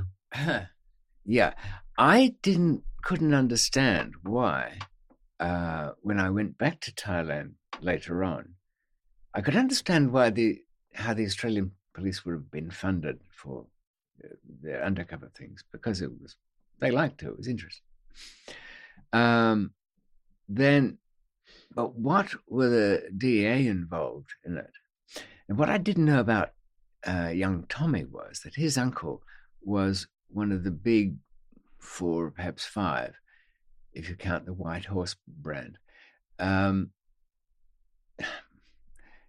well, they, it, it's not so much that they had laboratories; they were the big uh, heroin smugglers uh, of northern Thailand.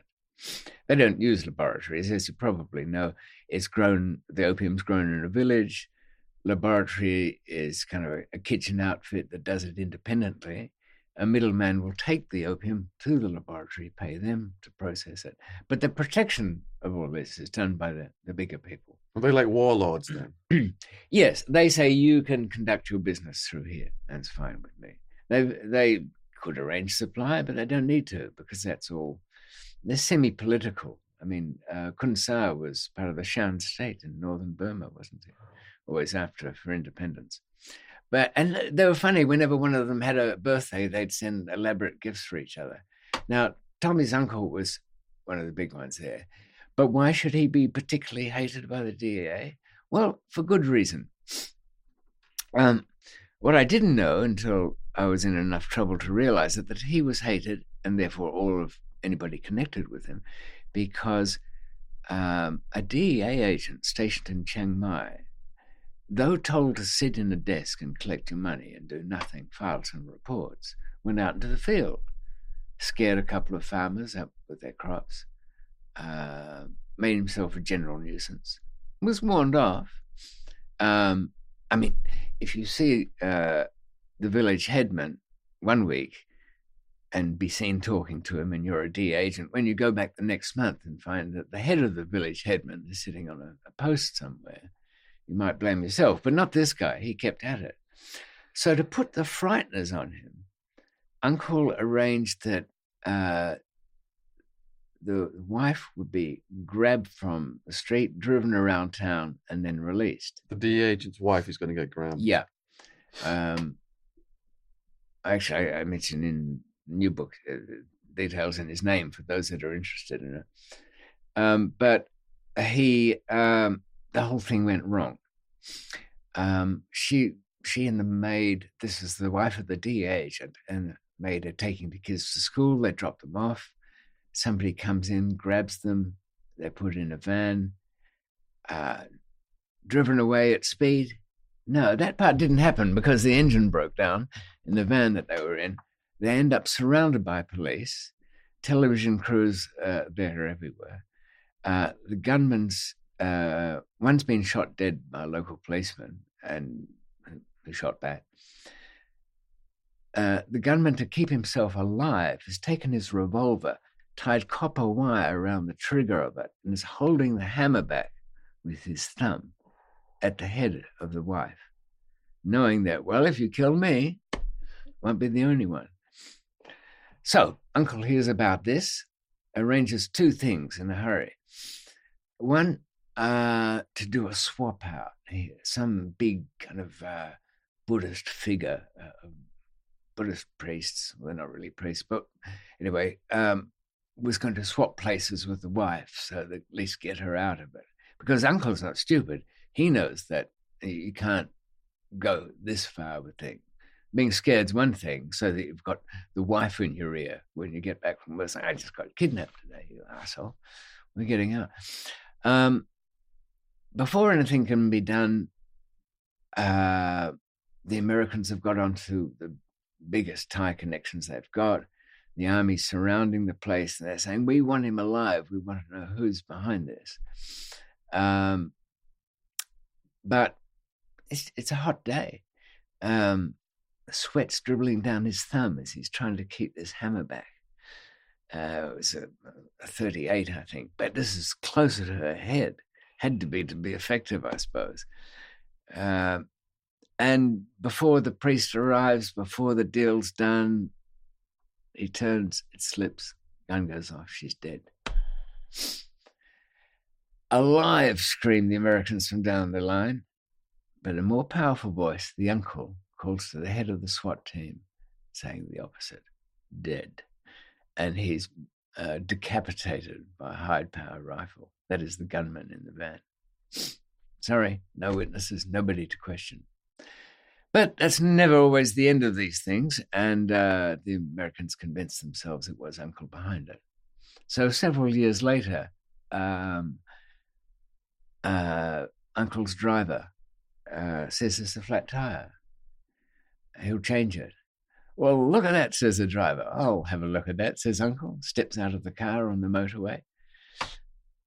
Peering down at the tire, huge truck barrels over and splatters the uncle. He's out of it. Uh, fortunately for all the workers of the uh, the group, the number two steps straight in, Chinese Thai. Um, a lot of the businessmen in, in Thailand are, are, Chinese, but they force them to take Thai names. So you've got to be observant to know. Uh, and justice is done? Well, no. Um, there's something biblical about the DEA. All he and his progeny and those who know him. So everyone connected with the Uncle Tommy all, all cursed. And um, it was just enough to get Rubbish with Me funded even though whenever anybody ever asked, what's at stake here? A ton? Uh, 10 kilos, maybe. That's talking it out. That's, up, uh, that's up there with the story of Kiki Camarena and the Mexican cartels. Bloody hell. It, well, it, those things do happen. There was Cocaine Katie, the uh, Danish girl who got bigged up into that sort of situation. So, um, this, I, it, it wasn't by chance that I kept meeting this DEA guy right through. Even in Pakistan, he turned up there. So you're getting a nemesis now in the DEA as well as your nemesis in the Australian task force. Yeah, the only people up until um, uh, much later that didn't care were the British police. In fact, one of them more or less saved me from uh, probable death in, in Pakistan by saying, "Well, you can't really torture our citizens." Oh because there's uh, they just well, they don't like they just personally don't like it. It's very hard to put up with. One of the worst things about the Supermax, for example, there was a little the Supermax in Australia. In Australia, now. okay, but just as a prison, was listening to somebody else get it. There, there was a little a women's section there, but you could hear it down these steel and and metal corridors. The sounds would carry. They had electric doors that would open. And the screws would like to run in at four o'clock in the morning and beat you up and all that. And the guys kind of got used to it. But there was a little girl there. Well, little, she was 20. She was drunk off the streets half the time, but she used to play up a bit, you know, bang and crash things around. And one night there, some of the, the, the, the bruisers went in and, uh, and chained her up to the toilet and gave her a pounding. Do they use sticks or anything? No, they just kicked her all over the place. But these were huge guys. Yeah and I, I said to some of um, uh, the wingmates the next day, I said, I don't know about you, but that was worse listening to that than uh, them coming in to get me. He said, It's true though. Even if the guy next door to you, you feel yeah. really bad. If they come, on, come in on you, they, well, you know they're not going to kill you. Yeah. But um, so uh, those things, but um, you know, we are civilized more or less in the West, whatever anybody thinks, and and generally don't go too far. But in Pakistan, uh, they don't really believe in any such thing. You know, if anybody's ever had a question that they've asked themselves, which has a possibly horrible answer, like perhaps a young Shaun asked himself, I wonder how I'd handle a bit of jail, or what if I was a room full of guys who kill me. And I think I asked myself when I was at some age, how would I cope with being tortured? I don't think I'd like it. well, yes, but you don't really know why until it happens. Um, this is a good teaser for the, the, the Pakistan stuff. Um, but, hmm. but, let's go back to you. You just got sentenced. Mm. Well, yeah, and the first uh, um, and there was appeals, it all came to nothing. Uh, with the helicopter escape and everything else, uh, it was pretty hard to move. But in fact, there was an escape that, um, just to keep my hand in, I was involved in in the Supermax. So you're now you've been sentenced. You're in Supermax, and now you're doing a genuine escape. You're planning a genuine escape. Yes, um, but I don't want to go with them. Oh, the government made to plan this. Oh yeah, no, there were six of them in on it. Okay. Uh, one friend of mine and, and three others. Two of them are murderers I don't much like because they're the kind of people you'd have to uh, get rid of before they got rid of you if you went over the wall with them. Um, one guy was okay, but a blabbermouth. Two, uh, and another one was a complete dickhead. So he would do what he later did when we got him out, which was ring up his girlfriend straight away. Uh, he should just run police headquarters. but It would have been saved a phone call. So, um, but nonetheless, an escape is always worth uh, having a, a, bit of a hand in. Uh, and uh, and this was quite a challenge because the Supermax was within another prison, within, and it was all steel, electronic, cameraed up. Uh, you couldn't open two doors at a time. Exercise yard had steel mesh over it. In short, uh, we'd arranged it to distract the guards on they were in a locked-in control board system to distract them with nonsense about you had to be let out to have a shower and sign for a razor blade. Uh, while the other guys pretended to play cards, a card game with the cameras on one side. There was a blind spot.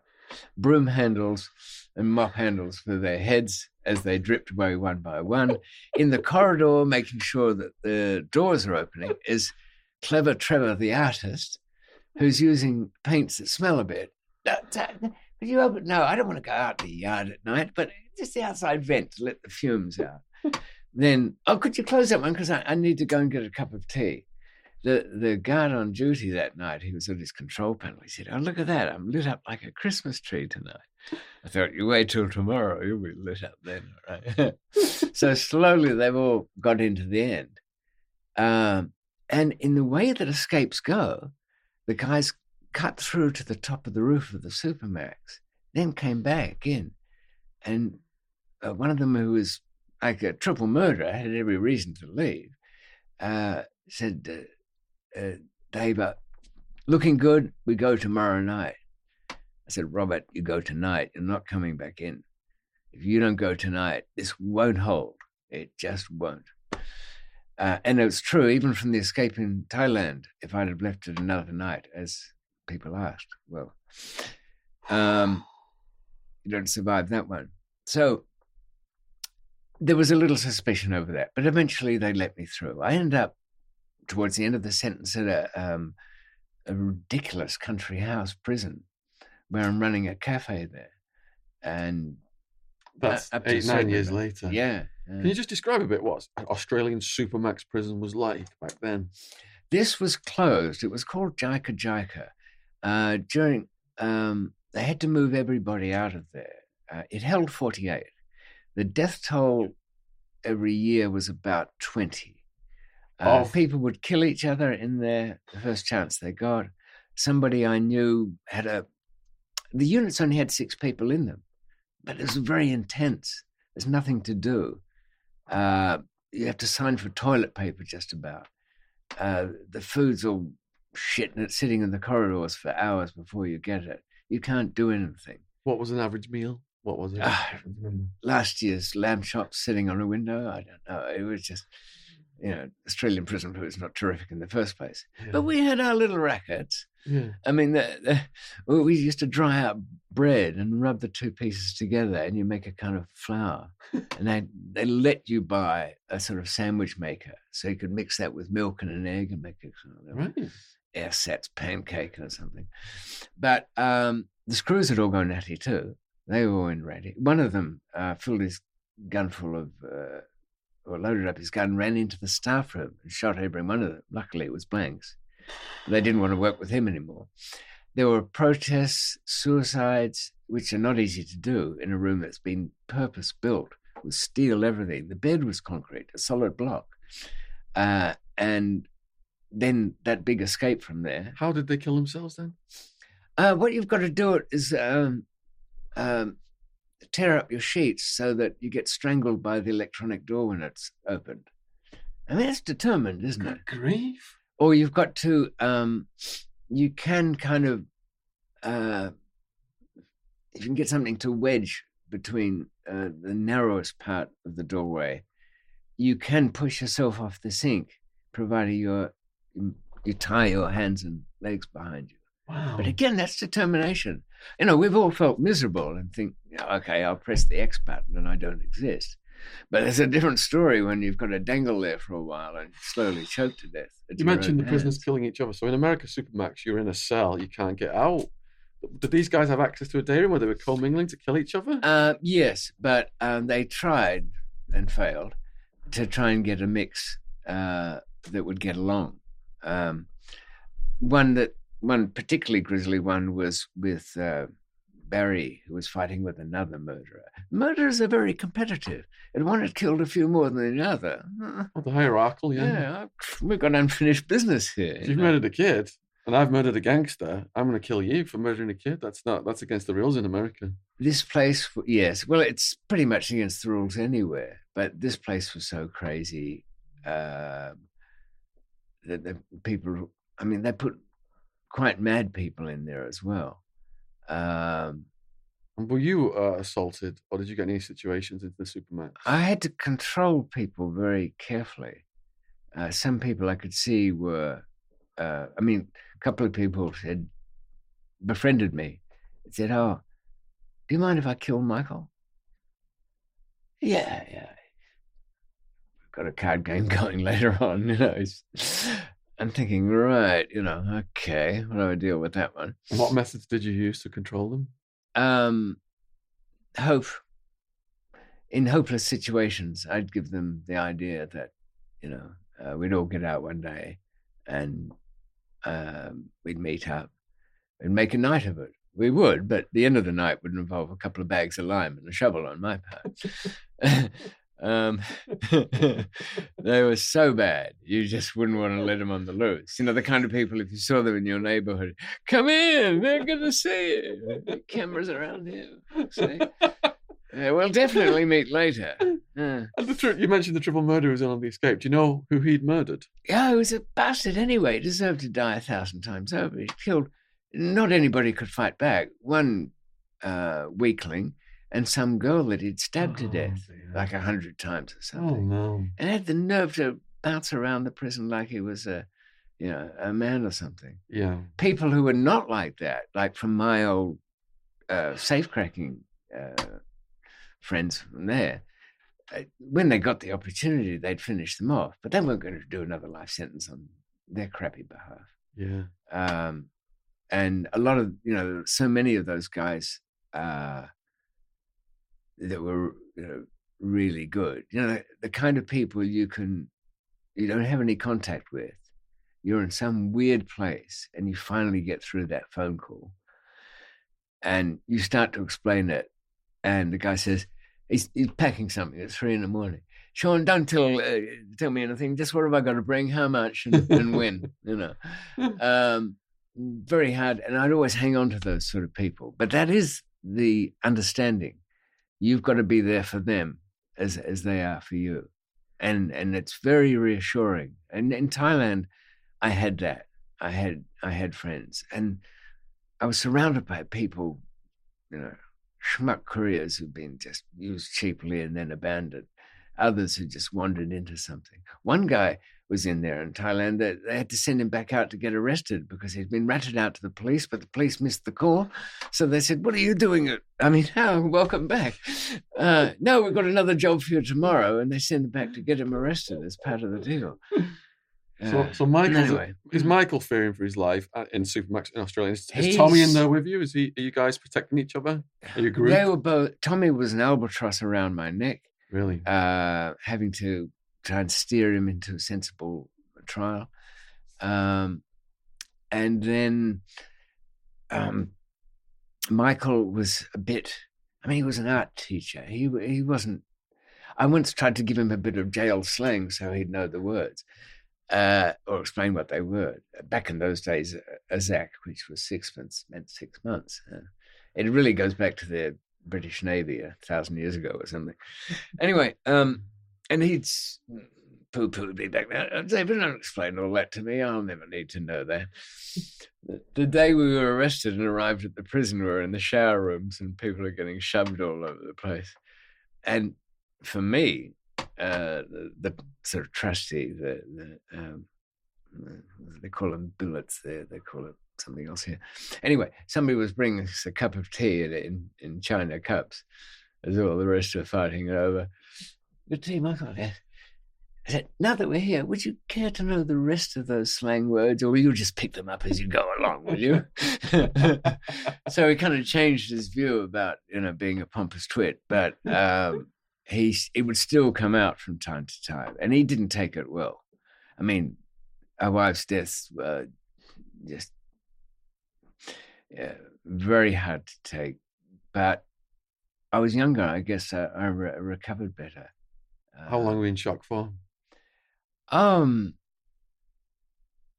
three months when I was non-functional. Then I sort of came round to it. During that time, did you think about killing yourself? Um, yes, but not as seriously as I did later on. Okay. Um, because I'm talking about this quite lightly now, Mm-hmm. but a lifetime of this, we're going up and then brought down into the utter depths of hopelessness. It takes its toll. Um, uh, my partner Jeanette tells me my sleep is something to behold. It's not normal. Mm. Uh, and the dreams are not. They're extraordinary. Every night it's a new prison. The art director deserves an Oscar, really, because the design of them's different. Some are spacey and modern. Some you don't know are prisons. That's the cute thing. You only get to the top of the city and feel the solid glass, the dome, to realize that this is no city. This is the prison. Um, and part of the way you deal with this, you cleave off part of your character uh, and you put that to one side. But I think it's had its effect. I mean, all people do this, but I suppose you've had dreams where you've been surprised by something that happens in the dream. Yeah. I think about that. Part of your brain is planning a surprise for the conscious part. Who is this guy who's doing that? But I, I meet all sorts of characters who reveal themselves to be something else later on, uh, and you can tell. But so the, the the the prison's there all the time. Um, so those ups and downs taking its toll. But I sort of came around after Clelia's death. But Michael was 36. He never really got over it. There were times in that Supermax he just wanted to be dead. Wasn't she pregnant, his wife, as well? Yeah. Um, Did she have the baby? she just had the baby. So the baby survived the fire. Baby survived, little Sean, and all the worst outcomes there. The Colombian parents uh, offered to take him, which would have been the perfect answer. New world, new life, grown up with uh, influence and money, and and lots of aunties to love him. Um, but a little selfishly, Michael wouldn't sign the release on that one. Why? He told me because he wanted to, he'd never be able to see him and all of that. I said, oh, well, it's about him or you. Mm. And uh, his his own mum had taken the baby on and let it be had for I still couldn't get it. Mm. Um, and so he grew up a mess. Mm. But um, that that's that, that's always the curse of these. That's just something else to feel guilty about, really. Mm. Um, as you know, uh, the drug world is the most peculiar crime amongst all crimes. Can we imagine a day comes when, oh yeah, you can murder people tomorrow. Oh, you can rob people's houses, and yet a drug will be legalized. So what was the mistake in the first place? What was why the life sentences? Why the death sentences? Don't you think that'll force the price up? Don't you think that'll bring in people who are a little bit nastier than uh, the gentle folk in the hills who are growing a bit of weed? Uh, if you uh, make heroin illegal, don't you think they'll get it somewhere where it ain't so good? Um, uh, I don't know. It, it, it is so mad at, at my age. I just I can't understand it except a total weakness Well, I agree on with you. part of uh, um, drug laws- political world. Drug laws have created the drug problem. Pablo could get a kilo of coca paste for sixty dollars, and it was going for sixty thousand a kilo on this kilo of cocaine in America. So they made worthless plants worth more than gold. The drug laws. Doesn't matter what it is. Let's imagine, Shaun. Tomorrow, peanuts are outlawed. no reason for it. Something or other. I mean, there was garlic war years ago, but it's another story. Um, and a whole generation goes past. You're saying to your son, who's dabbling in, uh, well, they're just peanuts. You're not under the walnuts. No, um, not the hard stuff, not the Brazils. Don't even talk about them. and you say to your son, "Look, I understand we there's no sensible thing behind that law, but look at those nut dealers in their big cars and gold chains. And there was a killing last week. Somebody choked to death, and that was because of bad nuts. and somebody, some little lone voice back there said, "Well, what's it illegal for anyway?" oh, he's a you know a legalizer, obvious troublemaker. Round him up for the next lot. Um, even otherwise sensible people would feel they hear peanut dealer and they go, "Whoa, uh, who is he?" Um, as, it doesn't matter what it is because in just thinking 500 years it'll all be meaningless as uh, entertainments, uh, drug wise, uh, we'll do on our equivalent of our phones, as we'll be able to uh, program in the um, uh, adrenaline or uh, insulin because all of them are just triggering electrical effects. Um, we're programming a good time. But you know too, don't you, that if if if we if we make this pill it doesn't have any harmful effects. You can stop taking it after 10 years and you don't even get a moment's withdrawal. Just feel damn fine. It's illegal, isn't it? In fact, I've gone the extra mile now in the UK and made that so. Everything that affects the brain is now illegal, except for nominated things such as caffeine and tobacco Unless and you're a corporate entity who's profiting from everything Yes. else. Yeah. And as as I think we were talking about the other day, it's very hard to make a way of legalizing the other drugs and taxing them at the proper rate because you'll never wrest control of the black market that's already there. You'd have to undercut that black market with quality or, or supply or something. Yeah. Um, so it's going to be a while, isn't it? Yeah. Definitely. So how long were you in the Supermax for then before you go down Okay. security level? Um, about three years. And the thing that closed it down, there was a protest there by six of the guys in one wing. The plan was set fire to the mattresses. Uh, the stink would go through the air conditioning system, uh, the black smoke, and the guards would feel threatened and they'd listen to us. So there was a riot. Well, it was not so much a riot as a, a organized protest. Uh, this facility, the Supermax, held about 50 prisoners. It took uh, more than that many uh, guards to run it. Six of them in uh, the one section, in a row of cells, decided that they'd make their displeasure known um, by setting fire to their um foam mattresses which uh, let off a kind of well, it did smoke when anybody had done that. Now the whole place was utterly sealed from the outside world with two-inch thick bullet-resistant glass. Uh, uh, so the, the windows never opened, and it was reliant on the air conditioning system to keep air moving. So their plan was get a bit of smoke into the guards' room, and they'll do something about the place. With what happened to your girlfriend? Is this concerning you now?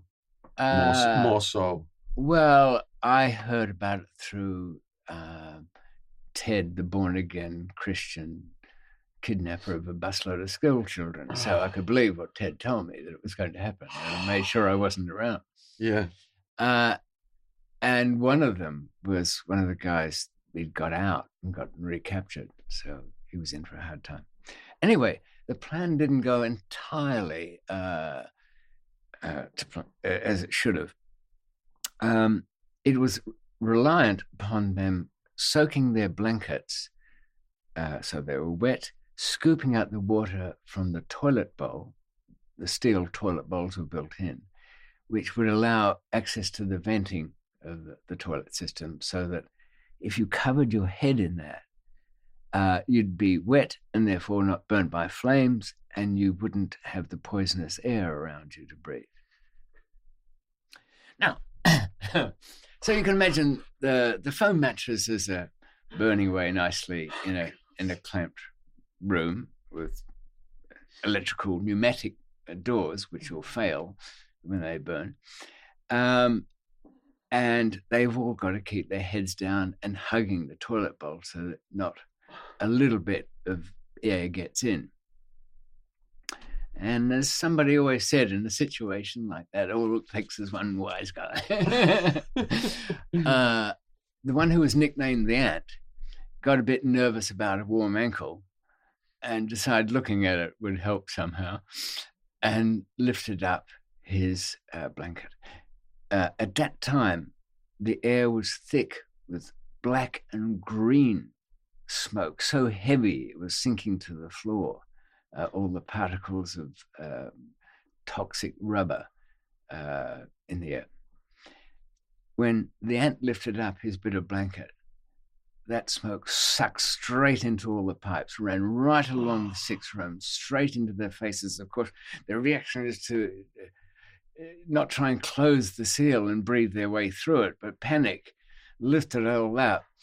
And the protest was very effective, and the place was closed because those six guys were charred remains by the end of the day. Oh shit! And no guard would work in the place. So, um, wow, job done. um, uh, but I've always thought it's a bit like those kind of crazy things, uh, a bit like holding a gun to your own head and saying, "One move and I'll shoot me." You know? Yeah. They're, they're not going to work out well. So I got moved to uh, the larger prison. Ended up working in the prison bakery. Got all sorts of interesting things going there. I don't mean particularly criminal, but just jail survival stuff. We had the guy in the forklift truck. He would take the food out. I had the butcher take out the fillet steaks from the uh, the beef. Um, somebody else would uh, I supplied speed to uh, uh, my boss in there, uh, and that they wouldn't let the security department wouldn't let me have some fancy TV one, so I had to get my my boss from the bakery to come with me to get it out of the security office. and one of the sarcastic uh, chiefs of security turned to me as my he says he's got three stripes. He's a chief, my boss. He's struggling out the door with this TV. yeah, you can have your TV now, David.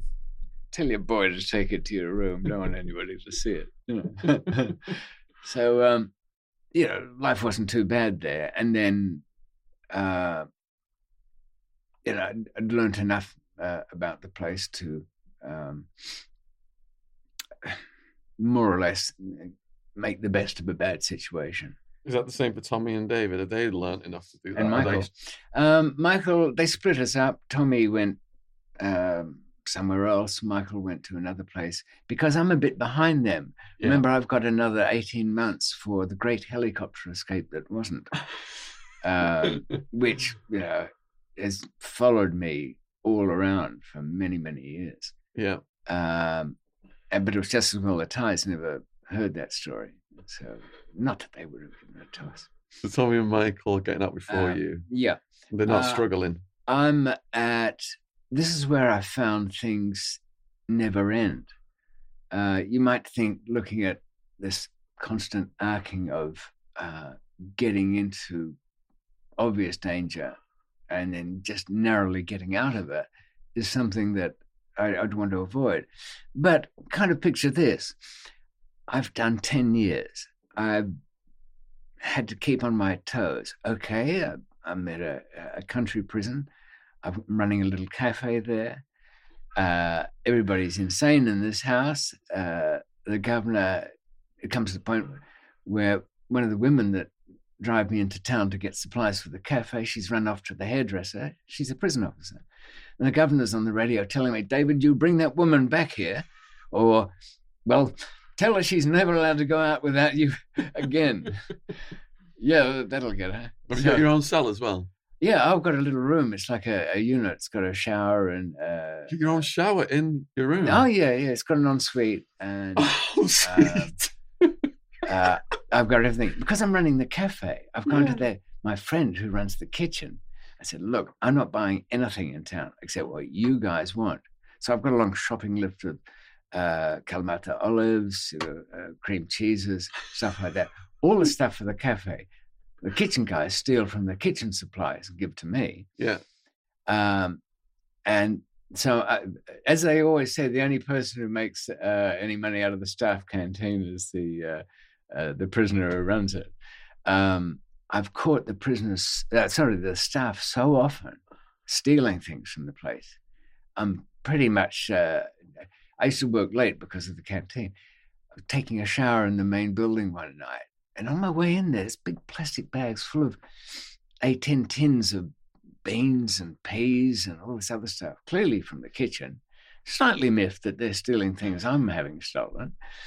And I get out of the shower, flick the lights off in my dressing gown, waiting, and a uniformed hand comes down to grab these bags. Hi there, senior. What uh, what brings you here? Out for a stroll? oh, Dave! fuck, I thought it was one of those. God, uh, what he what he was upset was he thought it might have been one of his fellow staff members, but it was only me, so he, he wasn't worried. but it made a slightly uncomfortable relationship because every time I come back from my numerous home leaves, I'd have one every weekend. I'd lug a huge bag of things back, and he'd see me at the gate and run over to do the check because he didn't want me getting arrested uh, or quote dragging something back because maybe I'd be stupid enough to tell his story.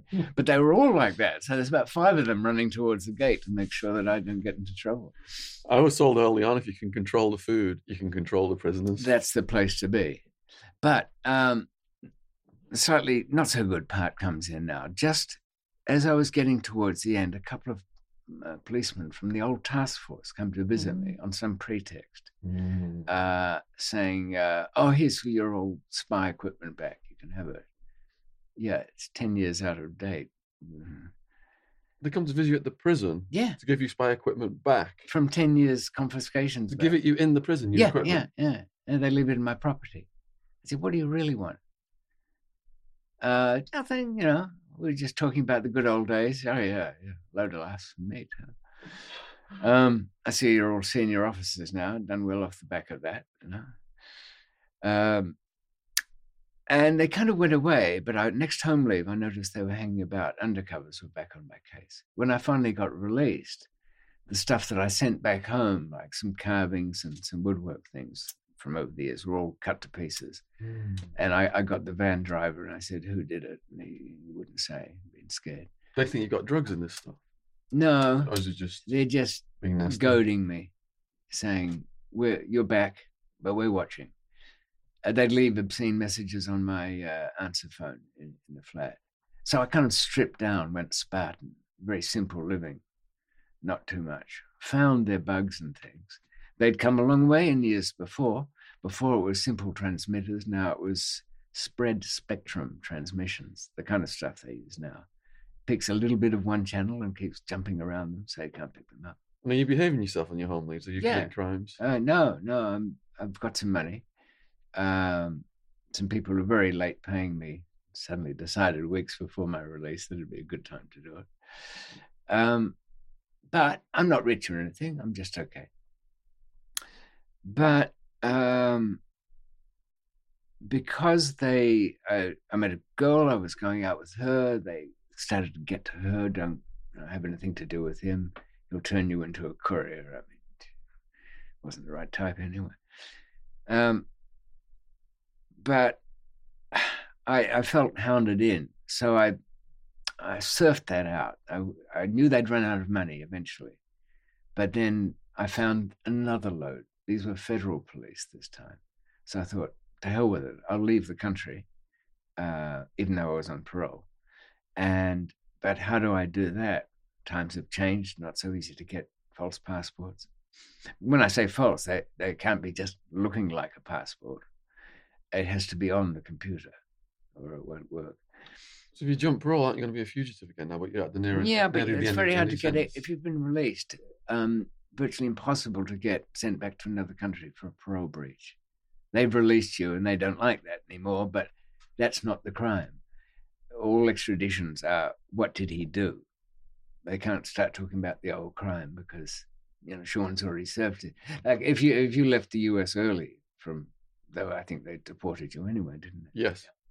But if you'd somehow managed to get a, a local re- day release there and then you fled, um, they'd have trouble in an extradition court Okay. because you'll always say, wait a minute, they released this man. Yeah, but he breached the conditions. That's an internal matter. That's Mm, not something to. Um, so I was going to go. I went to a lot of trouble to um, get a clean passport and to be undetected.